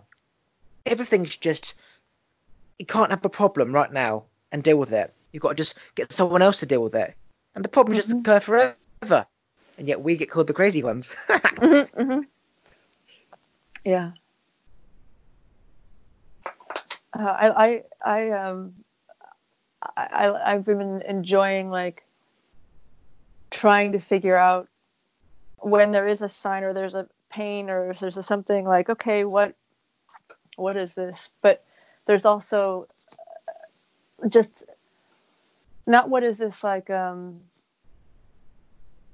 overthinking it, but what is this? Is there a shift I can do somewhere else to allow this energy to flow? Or is this a reason that this is happening now? Or so I, I sort of um, don't mind dealing with um, the sensation of it without an ibuprofen or a, something like that. Um, I've not taken tablets for, like, acid K fever tablets, cough cat, cough mixture, cough tablets, sore throat tablets. Uh, I believe that once you go to the doctor, you'll always go to the doctor. And if you don't go to the doctor, you'll never need to go to the doctor. That's not a coincidence. That's just you dealing with your own shit. Like, just your body gets used to dealing with it. Like, if you bang your knee, yeah, it swells up, it bleeds. Just don't focus on it, and you'll forget how you cut yourself. So again, every time you feel sick, understand why you feel sick. Have you eaten something that's different? Are you nervous? Don't take a fucking tablet to suppress that sick feeling. You never get used to dealing with it. If you have a bad leg, deal with it. Animals, when they get wounded, they don't have a fucking tablet to take. They just walk on, otherwise they die. You know, they just won't get food. They just fucking die. So just keep walking. The pain goes away. Problems disappear. I mean, I don't take tablets. I'm very against it all because of my situation with my Tourette's shit, right? It's the same bullshit. You're trying to control a feeling that you can control yourself. Every time something happens, you have a problem, you get pain or a headache. I just just deal with it. I don't get any problems, headaches or anything, but really compared to other people, when something hurts, just deal with it. Go through it. If you focus on a headache, it gets worse until you take the medicine. Don't focus on it. The neurons won't be firing up, so the nerves won't be connected and firing up, which means they're more sensitive. That it just won't be as as bad as you think it is. Like, for example, when you're cold, you tense up. When you tense, your nerves are on, like, they're, they're more, like, sensitive, and you get more cold and you start shivering. If you just relax, you don't shiver. So again, you get cold from tensing up because it's cold, because your nerves are on, like, high alert. If you're focusing on the headache, focusing on the pain, focusing on feeling sick, it always gets worse. I I proved this. I had a, a, a hip pain that I convinced myself existed through bad posture, through sitting on my computer all night. And every time I focused on that hip, the pain was just always there, to the point where I was going to get it sorted out. And I stopped focusing on it and just walked normally, and it disappeared. Um, I was obsessed that I had scoliosis or bad posture due to being on my computer all night. Okay, I went to the chiropractor and I said, have I got scoliosis? He goes, no. I was convinced that I did, that he actually said, okay, you have a little bit. So I'm, I got him to admit there was a problem. Like, when you go to the doctors and you say, please just give me something, like, give me some medicine, the doctor's like, there's no problem. And then that you've got this patient, like, begging him to write a prescription for something, and he does it. So now you think, like, there's a problem. You created that damn problem. And what's amazing is that this chiropractor, okay, which I only went to because I was on my computer all night and I was aware of posture and eye strain and stuff. That's the only reason why I went to the chiropractor. But he said he had, had a cousin who had Tourette's, and the tablets made him twitch more. And that started my journey on, okay, well, how is that possible? How can he be on medication? Makes him twitch more when I'm on medication, and it's supposed to cure the twitching. And that's mm. when my enlightenment, it all happened, like the mold. It, everything started from the mold for you, for example, and it just, it's a, a, a, a, a domino effect. He said his cousin twitches when he's on it. I had to work that out. And then it just, it all happened in one go, literally from that moment. And they say, oh, if you hadn't gone to that doctor, none of this would have happened at that time. I'm like, no, he killed, he healed me. That doctor is a god. He's a spirit guide, yeah. So sometimes we think we're going down a path for something. It's for something else. Yeah. You know, you get the urge to go to this shopping centre for cat food, but you've got cat food. And then there's somebody there's like, hey, um, I need a spiritual coach. I'm like, well, I can do that. And so we, you know, it just gets us, just gets us to that end, that that trigger, that feather. It wasn't grandma, it's just a fucking pigeon, but it's making me more yeah. aware. That mold was about seeing like, okay, I know deep down that I should be wearing a mask. I know that this mold isn't good for me, but I'm procrastinating. I'm not doing anything about it. I've read about it, but I'm just thinking, oh, I'll be fine. No, fucking sort your shit out. It's not about sorting the problem out. It's about sort your whole fucking life out. It's deal mm-hmm. with that problem. Get that landlord to fix it. Deal with this, deal with that, deal with your mum, deal with this, deal with this, all your shit. It's about just waking you the fuck up. Like for me, I always knew this stuff I should have been doing, but I wasn't doing it. And it's procrastinating. And it's that voice saying you need to be doing it. Eventually you start listening and it happens all in one go. Because again, if you do all your thoughts on that notepad, yeah. like my mum, there's nothing left to do. Yeah. You're free. If you you get out of the way of yourself, you're it's like you suddenly there's a flow. Yes, you're in flow. Mm-hmm. That flow state is amazing when you're in it. Everything mm-hmm. just... You deliver leaflets, you get calls, you sell the furniture, you get make the money, and then use that money to do that. It's just bang, bang, bang, bang, bang. And you look at other people spending all their time setting up a business, getting registered, fucking getting their website up and or getting their filing system. Like, fuck me, man. The business doesn't even launch because it just it just just got get just jump in and swim. Like yeah. just jump in like launch my podcast. It. Absolutely. Didn't need topics, didn't need a bloody logo. Just make a website, talk, and yep. just put a picture of myself up. Just fucking get in there, fifty podcasts down. Yeah. People spend so much yeah. time. Perfect logo, perfect name. I don't like that name. I've got to do this name. And fuck yeah, that's not how life works. Just get on with yeah. it. yeah. Just start doing it. And that was, um, I'm a bit of a recovering perfectionist. So, so that it was interesting because I, I released albums many years ago and I'm always creating, but I wasn't putting out the music that I was doing. And it was, sometimes it was like, oh, I, I, I'm improving, I'm working on it, or there's not this or that, that, but there's also this, that's not the message that I want to be the one that I want to give the world. So it's almost like I had to, because I was, I would, whenever I had an emotion, I would sort of explore, I'd go into it with, with um, an oral exploration and come back out with melody, music, um, mostly, uh, most of the time lyrics, not always. And and so now that I'm at the point where the music and the message is like, I'm like, yes, thank you. Um, and the guidance is like, you see now that the whole past was to help people too, it, that that journey through that. And and so I was like, oh, so I'm going to end up releasing things in that manner. Like, oh, okay, so if you're still, if you want to explore this emotion in order to release it, here's some optional path, pathways, you know, there, um, because I, it, it does a disservice to be like, ta-da, we're there, and not be like, oh, this was a journey. Um, yeah, I was um always perfecting everything. I was like, spent so much time perfecting something that I never actually did anything. Like yeah. it was always constant upgrades, constant improvements, constant bettering myself. Like kind of becoming too smart. It's like creating a spaceship and we just have planes right now. I went from right. planes to spaceships to teleportation. I'm like, well, if I can just get someone to invest in me for this teleport thing, I'd make millions. But it's like I was always improving myself. And if I couldn't get that, I'd improve it. If I couldn't get that, I'd improve it. I spent yeah. forever just, as I said, perfecting the logo, perfecting the name, and the yeah. fucking content. And I have learned from this. I will get so obsessed that I'll make everything perfect. And I know that nothing is perfect. and that I will spend so much time making it perfect that it just doesn't exist. Now I don't give a shit. Now, as I said, turn on the podcast, talk. If I don't talk about something, give a shit. Just flow. Because I know what I used to be like, obsessed. Like Arthur, for example, if I had a topic I want to speak to you about, I'd be like all day, why the f*** I speak about if I said that? If I know I'd got on earlier and I'd fucking drive myself crazy. And I now it's just, I know what it used to be like. And it's scary because it kind of like, like a drug addict, you can't relapse. You can't look at drugs anymore because you will relapse. I can't get obsessed. I mean, I start perfecting something and wanting it to be perfect. I just think, fuck it, and just move on. Shut the computer down, go for yeah. a walk. And then you realize it doesn't matter. It matters in that moment, which is in your head. Just yep. let it go. Um, just out of interest, how old are you? Old.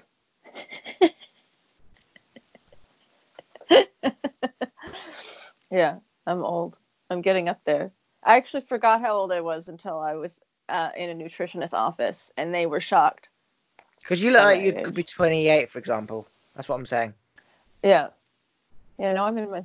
I'm in my. Th- I'm. I've. I've. But yes, thank you. I was. I was told that actually. Somebody told me nineteen, which shocked me because then I. I'm like definitely not nineteen, but. But I'll. T- I'll take it. I, I. I feel kind of um. solid that in the in like oh I'm just going to show people that aging doesn't have to happen like they think it has to happen. I'm only asking because I want to see when when's your birthday. Don't say the year, like just the number. Oh, December eighth. Okay. Um yeah, so obviously biology number and government number are two different things. Government number is just okay, when were you born?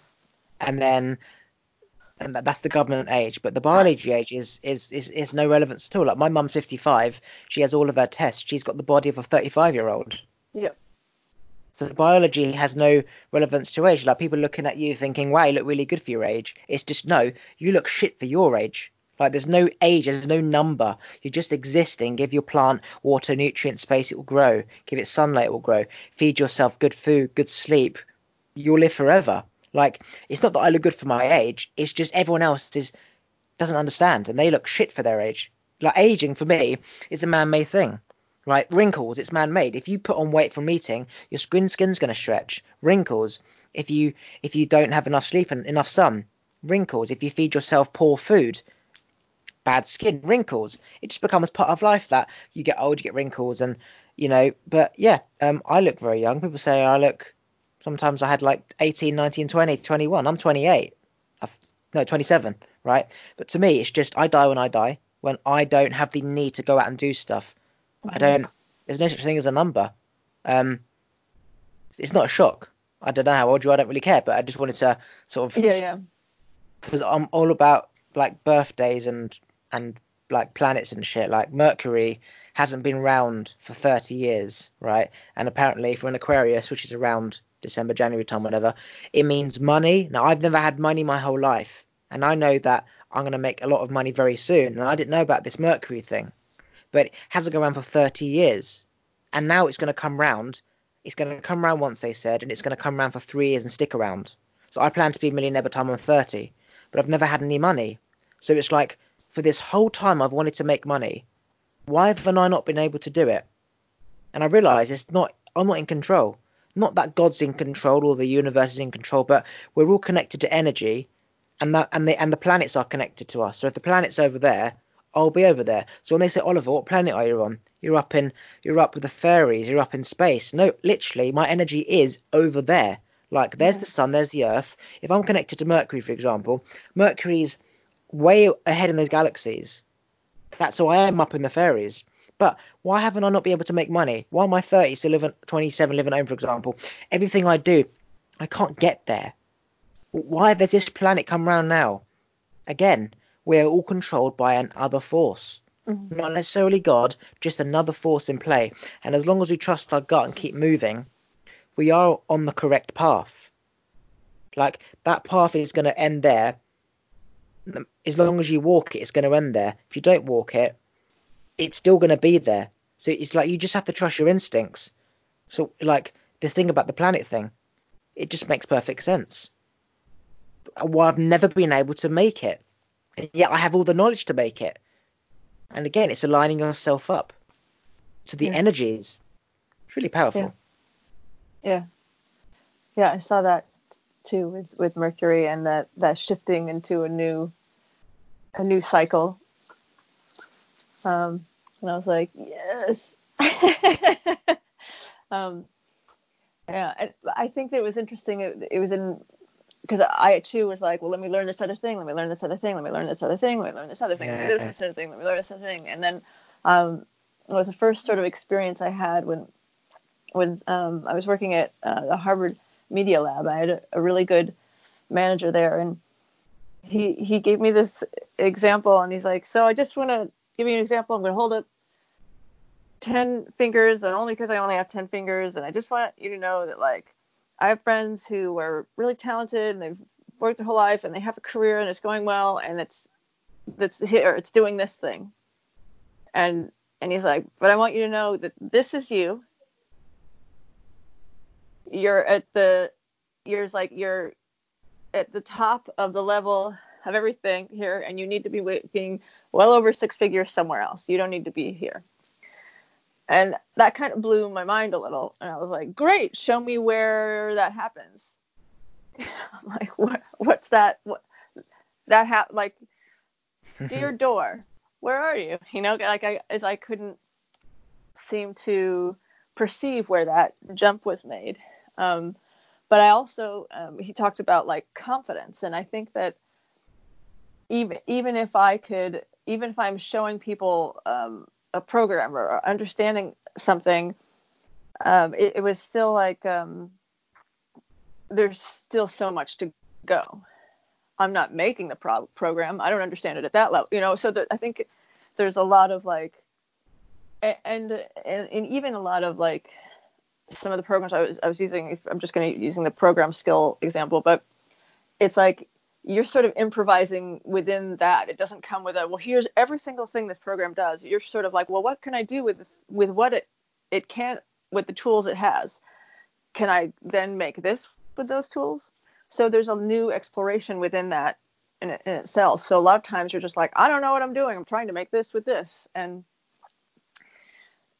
anyhow, all of that to be said was sort of like, um, there's... um. a lot more of of people who weren't perfecting things, who were like, yeah, I can do that.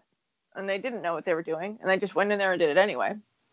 And and so as I'm like being like, no, I can actually do these things, but I don't know how to jump in.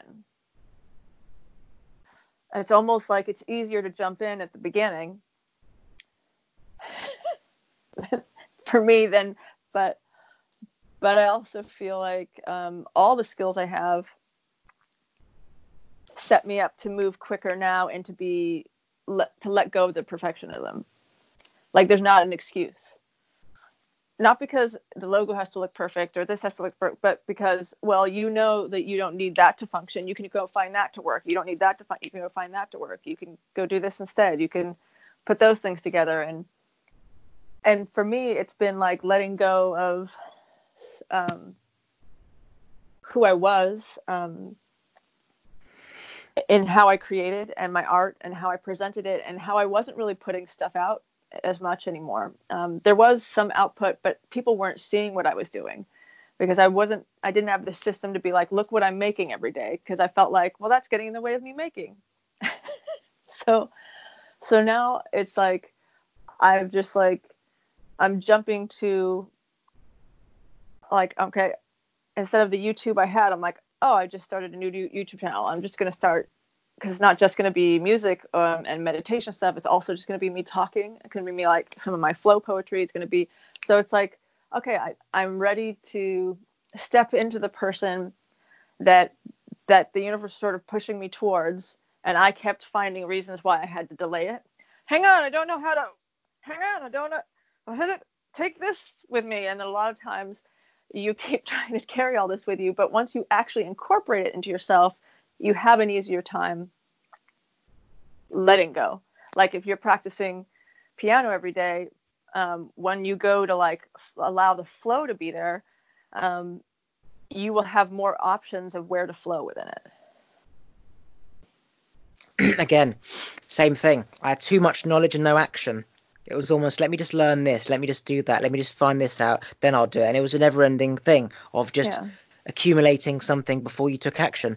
As soon yeah. as I took action, it, that's when it all just happened. Like, I knew everything. I could coach anyone, everything. I could be, be got to anything and everyone. I, I, of somebody lived their life, but I wasn't living my life. And it was just like, okay, I just have to turn on that switch. I just have to do it. And as you said, let go of the past, let go of learning, let go of needing to know more. It's almost like an addiction. But really, it's just a pattern of a comfort zone. And you realise there's no one stopping you. You just have to do it. And then whatever you choose to do, you will turbocharge through. Like whether you do music, speaking, whatever, your brain and knowledge will turbocharge any path. Like the doctor said, you're Harvard person. Most people, they... they're not perfection. You're perfection, but it's like you're restricted to the skill. And um, yeah, it's just same yeah. same pattern for me. Can do everything to the best of my ability, but it's like, where do I go? What do I do? Because I can be great at anything. Right. And it all comes and down to just what makes you feel good. It's also interesting to know how to do something, but know, you know what, I know the time that takes. I'd rather this be out the door. I'd rather that go. I'd rather this be out the door. And it also um, gives that perspective too. If, if people want to say something, it's like, it's easier for me to take a, um, a perspective if it's somebody who's doing than just somebody who's just thinking, because to actually be able to implement and get things out, there's a different process. And it's either the option sometimes of, well, do do do you want this music at all?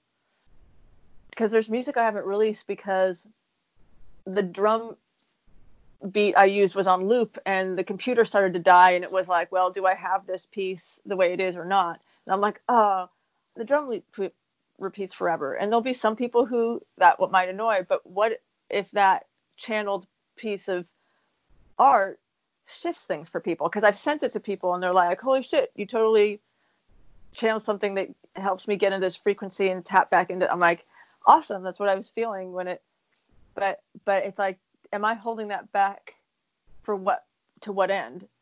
And it's someone doesn't know. It's sort of like the I, I've like infinite possibilities within a finite container. Like what what are you working with? You can still make something happen. You just have to release the um, perfectionist and release and, and the belief that the way it is isn't good enough. And not a, not everyone knows the circumstances for what for how you got there. Um, I had the opportunity to have my visual art up on these like huge eighty foot L E D marquees in Boston last um, January, February, March, um, and when I started filming, like, I didn't even have my own camera, but I used to work at the Harvard Media Lab. So I walked, you know, it's only like a little over a mile up there and get all this gear. And I walk all the way back and I set up, and my Friday nights are me sitting there filming stuff I just think will be beautiful for people. And I'm like, oh, this will be so beautiful. And I'll put music to it. And I just shared little tidbits online. And because I'd been creating it, another artist in Boston area, Um, Liz Lamont, who's, who's lovely, but she was like, hey, there's this grant to get up on the thing, see if you can apply to it. And I was already set to apply. So even though it was an hour away from being due, I was like, I got this, you know, sort of with the help of people there it, and me already having set the stage. But never did I think I'm going to go film this in order to have my stuff on a giant screen or, and, and I didn't let not having a camera stop me, or I didn't let, it was like I just followed that little inspiration. You know what? I really want to film this thing. It's so pretty. I enjoyed that. I'm going to do that. Oh, you know what? I really want to put it into the computer and I want to create a kaleidoscope thing with it.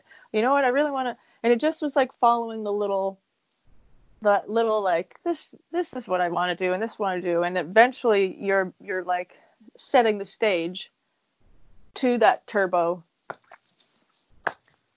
Oh, okay. There, there it goes. Um, and so enjoying the stage setting, um, despite the input that might be coming from people. Um, society sort of has a lot of input when you're not um, a certain level of financial um, income, I think, has been. And I think that it also gives me perspective for when I am um, having the visage of what it was like along the whole line there is not something I would have wanted to traverse the rest of my life without. I, I, I like that wisdom and I appreciate that experience. Did you notice growing up you used to say um like but okay um but like I'm okay every time you spoke? Yeah. So you so you you don't say that, so you became aware of filling gaps with um like yeah but you know, so you became aware of that. Maybe your parents always said you always say okay after you talk, right? And you became aware, so now when you um think and speak you don't have to fill it with um like but, you just pause and then find the next word. So you're aware of that. There are times that it doesn't, that an old program will fit one in, and it, that depends on um their um my nerves. Yeah, I'm not perfect. Well. I sometimes, you know, I, I I I was so aware, and people say to me, they they they say to me that it seems like you're reading a book. So when I speak, it's like they're reading a book, because in my head, I'm almost looking forward at the next few words. So I know where I'm going, and in my head, I, I hear a comma, as if I'm listening to someone reading back an audiobook, and then the tone goes down at the end, and then it goes up. So it's true. People say I they, I sound like a book. It's fascinating, but I can always tell when someone has trained themselves, because it's a natural thing to always fill silence with bollocks, basically. And the fact that you don't do that and you pause, that only comes through training. And my dad used to always say, when I used to waffle onto him about something, I used to always go, okay, every end of the sentence, okay, okay. So you know this, right? Okay. It was always okay. And he used to keep saying, stop saying okay. Or like, he says a lack of intelligence when you keep saying like, no, lack of vocabulary when you keep saying like, like, like, like. And he made me so aware that I became so aware. I know I do set sometimes, but it all depends on the mindset. I've noticed if you're like, that's not like, but if you are, for example, saying something, um, telling a story, then you're thinking, so you can speak slowly. And the words don't have to fit. Whereas if you're suddenly trying to think about where to go out for dinner, for example, then you might be like, where should we go? Um, you know what I mean? Uh-huh. That's interesting. I hadn't thought about it as being something as perceivable, but it is something I perceived in me, and that's the reason I worked at shifting it. I don't like that. It's true, because you listen to yourself back, like I did. Listen mm-hmm. to myself back, and I actually used to record everything. I used to have my phone in my pocket recording everything, and I'd hear myself speak. And mm. I didn't like things about me. I used to speak too quick. I used to mumble. I used to interrupt. I never used to listen. I used to just talk nonsense, or just say like, um, but if okay.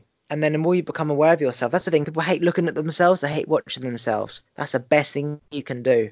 If you don't like yourself when you're listening to yourself, that's telling you something about yourself, that you need to change something about you. Don't just ignore it and stop looking at videos of yourself and take a million Instagram pictures and choose the best one. Like, there's clearly an issue there, that you do not love yourself, or you don't like your nose or whatever. So get, sort your nose out, sort yourself out, you know. If you're hearing yourself or and you don't like your voice, that's, you don't like yourself, it's not your voice. I used to hate my voice, because I used to hate myself, and I love myself, and love listening to myself, love watching myself, right? But you have to, you can only like learn about your weaknesses if you face yourself. And if I didn't like myself saying bum like it, but I changed it. It is amazing, because I do find that the people who know all this stuff, it is a journey of the same shit. Like, not a coincidence how your journey is the same as mine.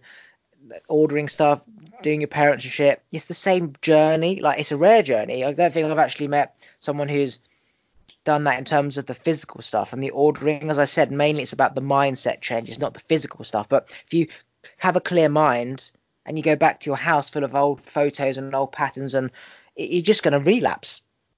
It's mm. like an alcoholic just leaving empty bottles in his room. You've got to clear them all out. Can't have one hidden under the couch, because now you just have to walk a few meters to the couch. Whereas if you've got to go in your car and drive twenty minutes to the supermarket, you'll think differently. Yeah. How are you doing for time? I'm fine. Yeah. How are you doing for time? Fine. I've got next podcast at two thirty, so just whenever the conversation just fades okay. off. So yeah, plenty of time. Just awesome. Flowing. I used to sort of play back like my evening. There's a like, but uh, my evening or how I perceived I was with people once I was home. And I think that that's some of what w- may have been humbling, was to recognize when somebody was giving me space to sort of human my way through a conversation. Perhaps I talked more than I want to. Perhaps I didn't listen as much, well, as much as I wish I did, or ask as much as I wish I did, or just, or if I didn't remember a name. And I, I would sort of try to look back and think, okay, where are you within yourself that navigating those things is difficult? And for a long time I thought, oh, I'm just not good with names. It was just this belief that I had. And it wasn't until I was sort of uh, learned a bunch of tricks from this uh, teacher, Jim Quick, that now everybody goes, oh, then we'll remember the name. What was that person's name that other day? That, that what was that? It's almost like it shifted for other people's perception of me as well when I shifted it within myself. And that was just a piece of information um, and a technique, a few different techniques that I started to p- put into myself, while also really understanding that it was important to me to, to remember them, because I wanted people to have an atmosphere of feeling heard. That it it was important for me to stop and take enough time to know their name, to remember what they were speaking about, to be present. And I would do a game with myself sometimes where if I was going out with a friend, I would say, okay, tonight I'm not going to talk about myself. If I'm asked about myself, I'll just try to keep something very brief, maybe a yes or a no, and then I'm going to flip the question right back. And if I think of something I'm going to say, I'm not going to say it. I'm just going to allow myself to see that I had a, a and I'm just going to let it go and stay and let them direct the conversation. I'm just going to go for the ride. And it it really, after a, a time, becomes a meditative state. It's quite beautiful because I'm not trying to control anything, and I'm I continue to just hand it back. And and it's it, it is a game in the sense, because there are times which I'm not that.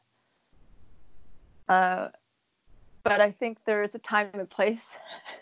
You know, sometimes it's like like stepping in to be the comedian, or I'm going to share a story, or I'm going to verbalize something. Um, and I find it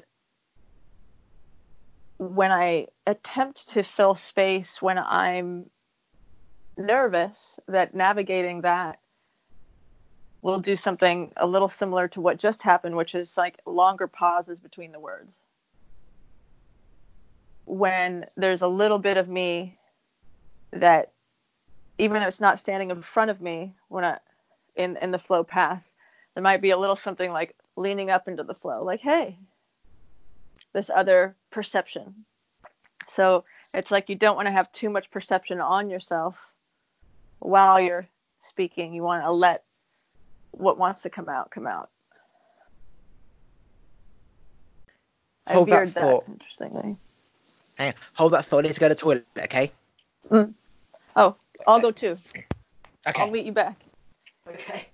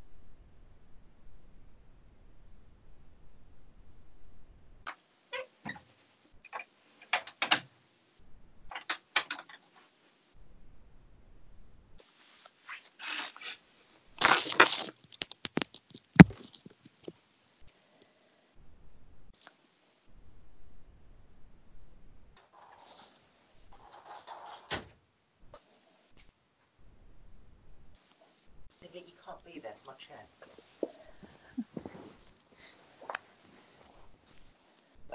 Come on. Um, all right, can you hear me? Yeah. So, um, again, so in life, right, you, we're all different vibrations, right? The lower the energy, the more common that frequency is, and the higher the energy, the rarer the frequency. So imagine, like, the highest frequency is seven. Most people are like one, two, three, four, if you're lucky, right?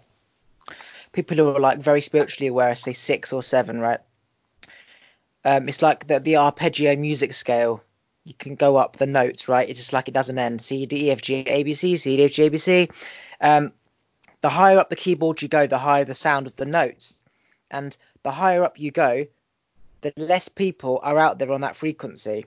So, for example, I come across people what I would call, like, imagine soulmates are just people on your frequency at that time. But the twin flame is the ultimate. It's like when you become complete, you are a set frequency. Like there's just, you're just one energy, right? That's a twin flame, but anyone before is like a soulmate. Now, the higher up the scale you go, the closer you are to the end, the less people there. And as you go down, so for example, you've got one person there, two, the note below, then three, then four, then five. And I find that there's people out there who are the same at the same frequency you at a certain time, and you're thinking exactly the same thing and the same path, following the same patterns, right? Your story is so similar to mine. I've never met anyone who's been on this similar path. Like the thing about how I used to be in the car with a friend, I remember giving up free will. So similar to what you're saying, you let them take the lead of the conversation. So I would only go out if they asked me to go out. I surrendered everything. I was always the one leading, let's do something. And I became aware of this, gave up free will. And now I let them come to me, say, let's do something. I go, okay. And then we go in the car, and rather than me talking about me like I used to, or me taking the lead and saying, let's do this, I'd let them take the lead. And then it'd all be about them. I became serving other people as opposed to me, because it was always about me, me, me. And my dad used to always be like, it's always about you, isn't it? Me, me, me, me, me, me. And that haunted me. So now I flipped it. So now in the car, rather than speaking about me and how great I am, it would be, so how was your day? And for the first time, people were speaking about themselves, which they don't often do, because imagine everyone wants to speak about themselves. Nobody's listening. Nobody's speaking unless it's about themselves. So asking somebody and then sitting in that car journey for ages, letting them speak about themselves and showing a an interest. Not that I ha- actually had an interest, but showing like I did. Oh, wow, that's amazing. Tell me about that. And for now, they're like, oh, uh, well, yes. Yeah, so I went to my nan's house and then this happened. Oh, that sounds amazing, man. And now you give them attention and you listen to them and they're being heard. And then you said they flip it round on you because they feel guilty about how they've been speaking about them for ages. And you sort of go, yeah, that's really good. Oh, by the way, um, you know, you saw about the other day with your dog. Did you end up getting that dog lead? Oh, and then you flip it around and you flip it around. It's becoming aware of being the one who's always naturally going to dominate the conversation, because naturally the person who can lead and, and speak more is the person who leads. But I flipped it. I remember walking once around a lake and I became aware, like, you know, the sun, the shadow. If the sun moves, the shadow of the tree moves.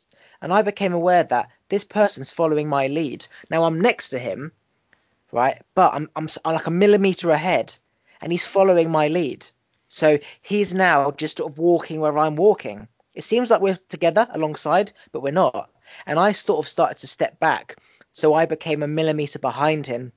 And now he was in front. And we started to walk slower and slower and slower, because now he was leading, but he didn't know how to lead. And it was amazing because I confused his compass. I, I allowed him to lead. He said, where are we parked? I don't know. And I let him take the lead. To put a long story short, we were parked over there. I fucked up his compass and his direction through observing him and changing the ability. He walked halfway across the lake and had to walk all the way around because I allowed him to lead for the first time. He'd never led before. Normally it's Oliver, you know, I know where we are. It's like, well, don't just rely on me, okay? Think where we are, know where we are. But the point is that for the first time he was in control, and it was a weird thing. You couldn't understand why. Well, a conversation, we were speaking, but it was different. We were alongside each other, but he didn't realize he was following me, just being that millimeter in front. And It was amazing. I remember playing the silent game, which means I just looked at him and I didn't say anything. And I basically hypno- hypnotized him. It's like what animals do. They will glare at an animal, right, to trap it in its mind. And then the animal surrenders, right? I remember looking at him, playing the silent game, and he became a child. He sort of started to be like, please stop. Please, stop it. Stop. He started to mm-hmm. twitch. It was amazing. He started to twitch because mm-hmm. he started to go into his head and understand what was going on. And then me observing him made him nervous, made him twitch more. And then he didn't have the ability to know where we parked. Again, phenomenal. Same as your story about letting that person take the lead, becoming aware of the dynamics in the room. Rather than speaking about you, because naturally you're a leader and you will, ask them questions. And I realised I could dominate the whole room. I was like, I could, it was almost like it was a show. And I was interviewing everyone in my friendship group. I was allowing them to speak. I'd be like, so tell me the other day, did you uh, end up getting your flowers from the supermarket? Oh, and John, did you tell, it's like you were allowing everyone to speak. And then as soon as they put it on you, you flip it. Mm-hmm. Yeah. It's, it's a really nice exercise. Yeah. And to anyone watching this, I recommend trying it too. Giving up free will. Act when there's something to act upon rather than you always mm. acting.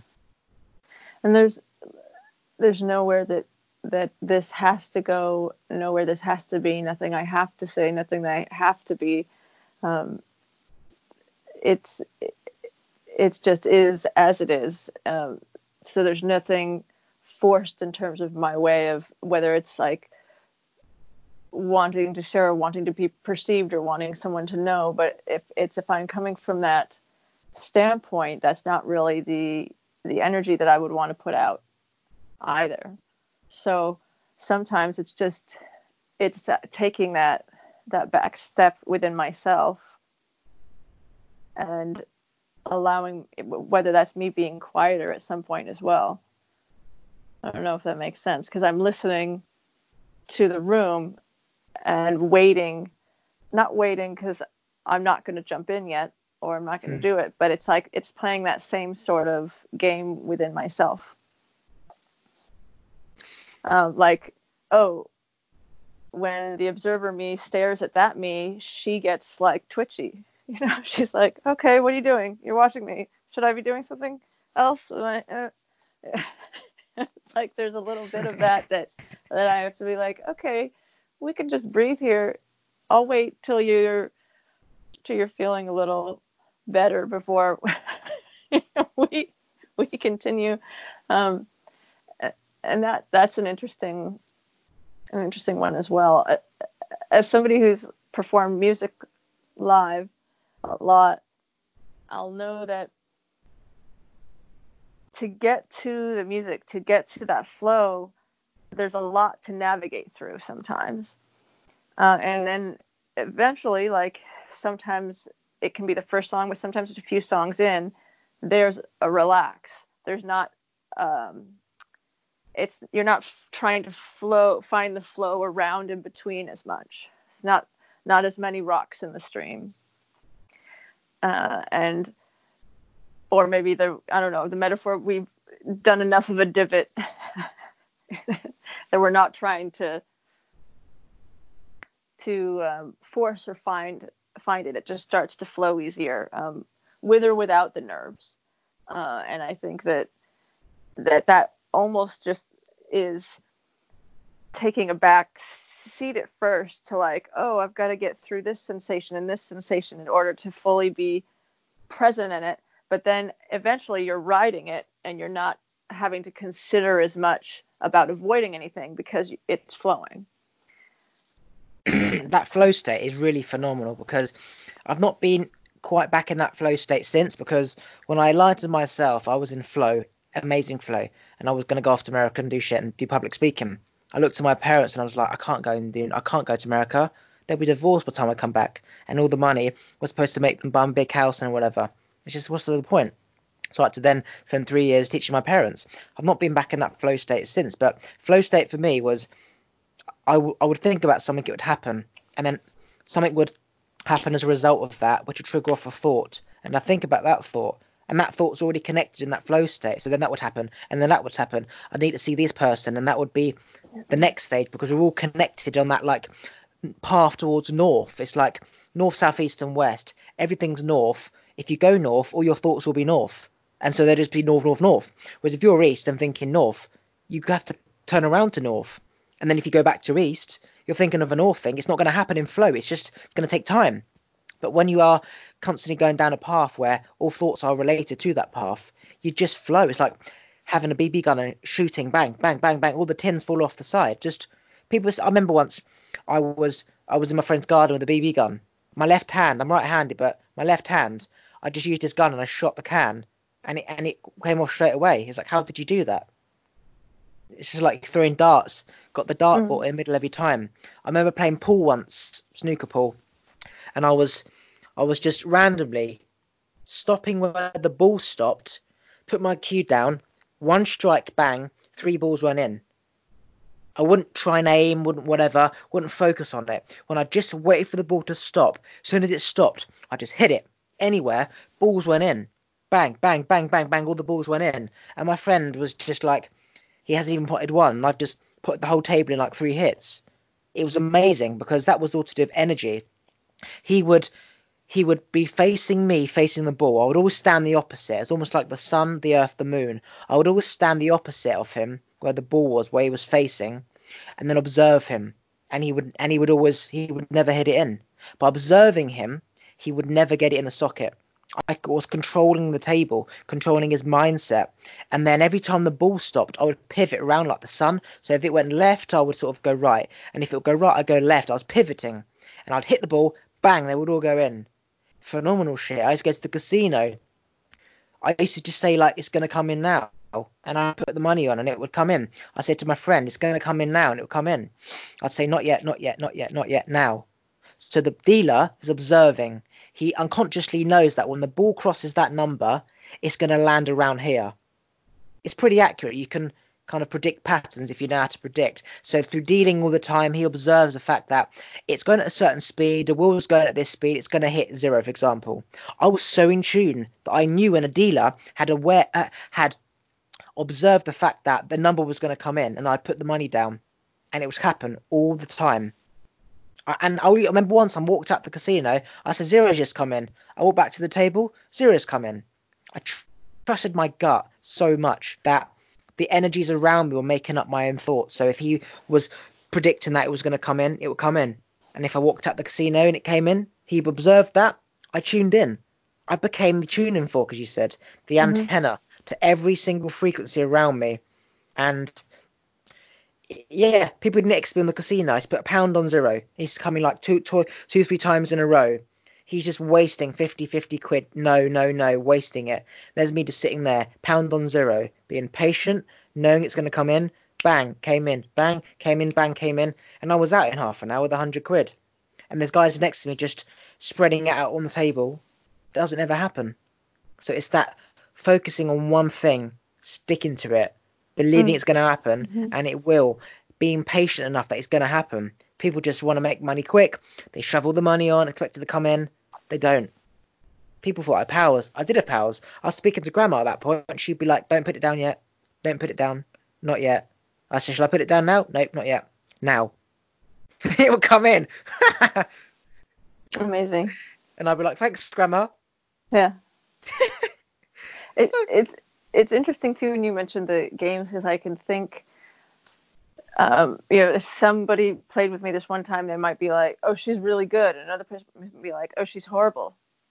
You know, just, well, one, once, because, you know, sometimes if you're playing with someone that had a pool table their whole life, you might not even have a chance to hit a ball. But, but it's my own state. My own state will dictate, oh, I'm just going to keep going. Oh, it's right there. And it's not, it's not allowing. And, and it's a game too. Like with, I've noticed with someone's observation of me, can I still maintain? And, and that's been a game with me with cameras. The moment I know something's being recorded, I'll notice a shift back.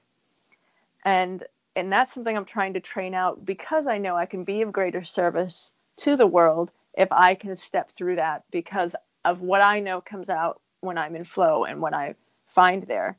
Um, and if I can do it without a camera, then then it's a very fascinating journey to be able to access it with one. Yeah, and it's just a perception, a camera. Like, mm-hmm. It's like you could be yourself talking now and no one's there. You put a camera there. It's a fact that, or the, the awareness that you are being observed or going to be observed changes your reality. Now, you know about quantum physics, right? You observe a particle, mm-hmm. It becomes a wave. Well, you know, as soon as you observe, the universe knows when you're observing. So you observe yourself becoming aware that that person's looking. And it's just the camera. Even if you're tricked and told that you're alive, and you're not live, the camera's not even turned on.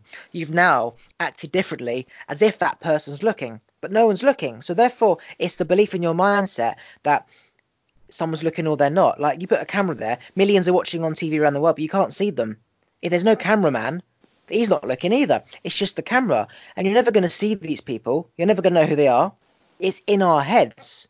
Mm-hmm. Like, for me, I'm just myself all the time. Put the camera there or not, it's no different to being in a pub talking like I do to loads of people, and the negative ones fucking off and the positive ones are like, God, you you sound, you're very smart and stuff. Put the camera there, it's no different. It's just, rather than ten people in the pub, seven fuck off. In terms of a million, seven hundred thousand people fuck off, and you're left with three hundred thousand people. But it's a perception in the mindset of of how you react when that camera's on. It's like when you, as I said, when grandma said, go speak to that girl, get a number, it wasn't me being judged. It was like a game. Whereas if I just said, oh, she's really hot, I want to take her for a drink, I'd be all nervous and shy. My heart would pound and I'd kind of talk myself out of it. But the outcome's the same. She's just as nervous. You're still good looking. She'll still speak to you. But when grandma said it, it was almost like it's a game. Like, it wasn't me. It's like, mm-hmm. like, so it wasn't me she was judging. It was all kind of a law of average that out of ten girls, you might get three persons' numbers. But again, it was all in my head because the outcome's the same. Call it grandma, call it whatever. It's still the same thing. It's perception in our heads. And we we we rule ourselves out of things based on patterns and beliefs that simply don't exist. And we never get there. Like, people spend their time writing songs, singing to the mirror. They never get on that stage. And the longer you the longer you take to get on stage, the more nervous you're going to get. It's mm-hmm. like the longer you want to ask that girl to go out for a drink, the more nervous you are that you're not going to ask her out. She's going to be with someone else. Mm-hmm. Yeah, that's that's the an interesting piece to, you know, our thoughts do create our reality. But if you just spend forever in the thoughts, the reality is going to be shifting with or without you. Yeah. So, wee! Do you, uh, a, do you want to... Go on. I was just going to say, it is, it is a game. And I think that that's the best way for me to perceive it and still be fascinating when, fascinated when even perceiving that, watching um, the dynamic within myself. Because sometimes I, I say my human, like I'm, this is my human. I've got to go pee my human, or I've got to go, oh, the human, like, because there's that, like, even with, um, so the experience of nearly dying, there was actually trauma that I had to work through, even though there was another part of me like, I'm good. Like, like I could, I was laughing, or I would be fine, or, I'd be, but there's this other part that's like, okay, I think that there, that was maybe, there were some things in there that in your system that need to work. Like, some of that was a little harder on you than, than you thought. Um, and so that was a really fascinating thing to have a, a separate, ex- have like separate experience of like, this aspect of myself was requiring a different type of attention than other aspects of myself and my perception of self. Yeah, like I used to imagine how the outcome would play out in my head, so much so that I felt like it already happened, that I would never actually do anything. It's almost like visioning your boat and your big house, and I hadn't got any money, I hadn't got a pound to my name. But it's like, oh, I didn't need to go out and do it because I had that boat in my head, because the reality is the same. It still feels the same.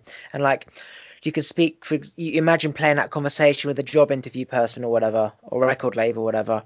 And then when you get there, it's it's different and you're, you're nervous. It's not as it seemed. Like, playing out situations in our head, it's one out of millions of situations and possibilities of how it could play out. And it never plays out the way that you visioned it. So now it's just like, I don't think about things, I don't play out stuff, because it never, ever, ever goes the way you thought about it. And I spent hours thinking about something, hours, just to kind of give myself a comfort of, okay, what if he says this, this happens? Didn't say any of it. Wasted my time. I waited two hours before talking nonsense. So, yeah, the outcome is, is never never the same. And, you know, when you observe it, you change it anyway. So if you don't observe it, it's different to what you're thinking. And as soon as you observe it, it changes. So, again, it's about just flowing and just getting on with it, like jumping in the ocean and swimming.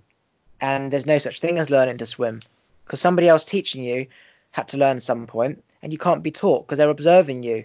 So you are swimming differently when that coach is looking at you, like a, um, a therapy person. She's getting paid every time she's there. She's observing you. So she wants you to heal, but she also knows that the more she teaches you, she's not going to get a paycheck eventually in time. So, again, she's focusing on you, hoping that you kind of need her next time at the same time she's helping you. Same as driving instructors. You, I was being observed by the driving instructor, but I was so nervous to drive. And then as soon as my dad taught me and I was in control, I was just perfect. The mm-hmm. fact that he was observing me changed me, how I was. Mm-hmm. O- observation changes everything. Literally, even if it's in your head and you believe someone's looking at you through that camera, it changes yeah. everything. And then you realise, if it's all in my head anyway, then I can just turn it off. Yeah. That's the goal here. I, I've I've I've observed what it takes sometimes to get out of my way is to observe that self that isn't getting out of the way. To just embrace that aspect at first, because that's just becoming very present with it. So to be as you are, even if that's, hey, I'm not finding a flow at the moment because my flow seems to pause on a sort of pre-programmed system of observa- self-observation, but is really just a an old way of attempting to control what is not controllable. So if I just sort of begin to say, hey, it's okay, I understand that sometimes still when you're being observed, you still have little old sensations of things from your past come in, and you think that you the the relevance of the magnetism of the emotion of it gives it some sort of credence into your current behavior and the current way you're speaking. However, that's not actually what needs to play out right now, because it's only there because you've continued to carry it into the now with that energy. And if I flow past that and say, hey, I observe you, it's all good, let's keep going, let's see where we go for here. I've got I've got I've got something for you to try out. Maybe you've already done it, right? But or anyone listening, okay, when you observe someone, you essentially control their mind. So my mum always checks candles before she goes out, and once I um just observed her and that candle, and that she would forget, as she was walking past the room, and she would normally check and blow it out, I observed her, like, you're not going to look at that candle. And then we left the house. Obviously, I blew it out, and I said, Mum, did you blow out that candle? And she didn't. For the first time ever, she'd left the candle on. Like, a woman is in control, who knows everything and everything. She left the candle. I said, don't worry, I blew it out. The fact was, I controlled that outcome. If you have a boss, for example, you can con- control his mind. So you leave the office. If you want him to leave his car keys or his phone or his bag or her bag, if you want them to forget important paperwork, you essentially take their phone, take their keys, take the paperwork that you know they have forgotten. You say, I'm just going to go to the toilet quickly. Okay. So you go back in, you get the phone, the paperwork, the keys, whatever they've left. And then he goes, shit, I've forgotten this. Don't worry, I've got it. You get a promotion. Think about it. You can literally get your boss to promote you via your mind, because you can make things happen. You can, somebody's going to call back. You can put out into the universe, don't call back until tomorrow. For example, it's a big client deal, or you need to forget to lock up. So you lock up. It shows you're a responsible person because the boss forgot to lock up. So it's, you know what? I'll make you manager and you can lock up. Thank you. So he forgot his keys because you observed him forgetting his keys. He now thinks, wow, you've given me my phone, my keys, my... What is... I need... No problem. You've literally created that outcome. So I was going to say, in your house right now or whatever, observe something, study people, think, okay, they always check the door at night time, or they always put their pasta in the cupboard, they always put their shoes in a certain order. Just look around your house, you'll see a pattern. Observe that pattern, and then you'll come back the next day and their bottle of water still on the side, and they normally put it in the dishwasher, or they left the, the fridge open or whatever, or they left the light on. If you observe them, and they always turn the lights off, observe them, they leave the light on, or observe the fact that they always put their cup in the dishwasher, they'll leave it out. Just observe it. It's the same as the candle thing. Observe my mum. She never always blows out the candles, but she didn't. Have some fun with it. All right. It was fun. Yeah. It's always something I think I love doing. I think that, that um, there's like a benefit to being like without technology some when you're younger, because you are given so much time to observe. But there's also this benefit to being able to access concepts and um, experiences and ideas that might otherwise get sort of muted or not um, cultured into uh, into growing into something else in the environment you're in that you might find online. So there's a dual balance that I think in my mind I perceive as being a, a positive influence on both end for somebody to develop their own mind. Okay, so shall we shall we uh shall we end it there, or anything else sure. you want to particularly talk about? I feel I feel good. It was lovely to talk to you. I feel content. Nothing else you want to speak about? There's a million things I can speak about, but I feel fine. I don't feel a, a need. Okay, um, quickly plug anything you want to plug, any websites, projects, social media links, whatever. Sure.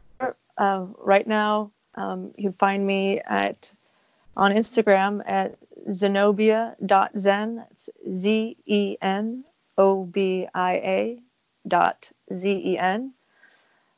And um, Facebook, it's Zenobia Zen Official is the website there.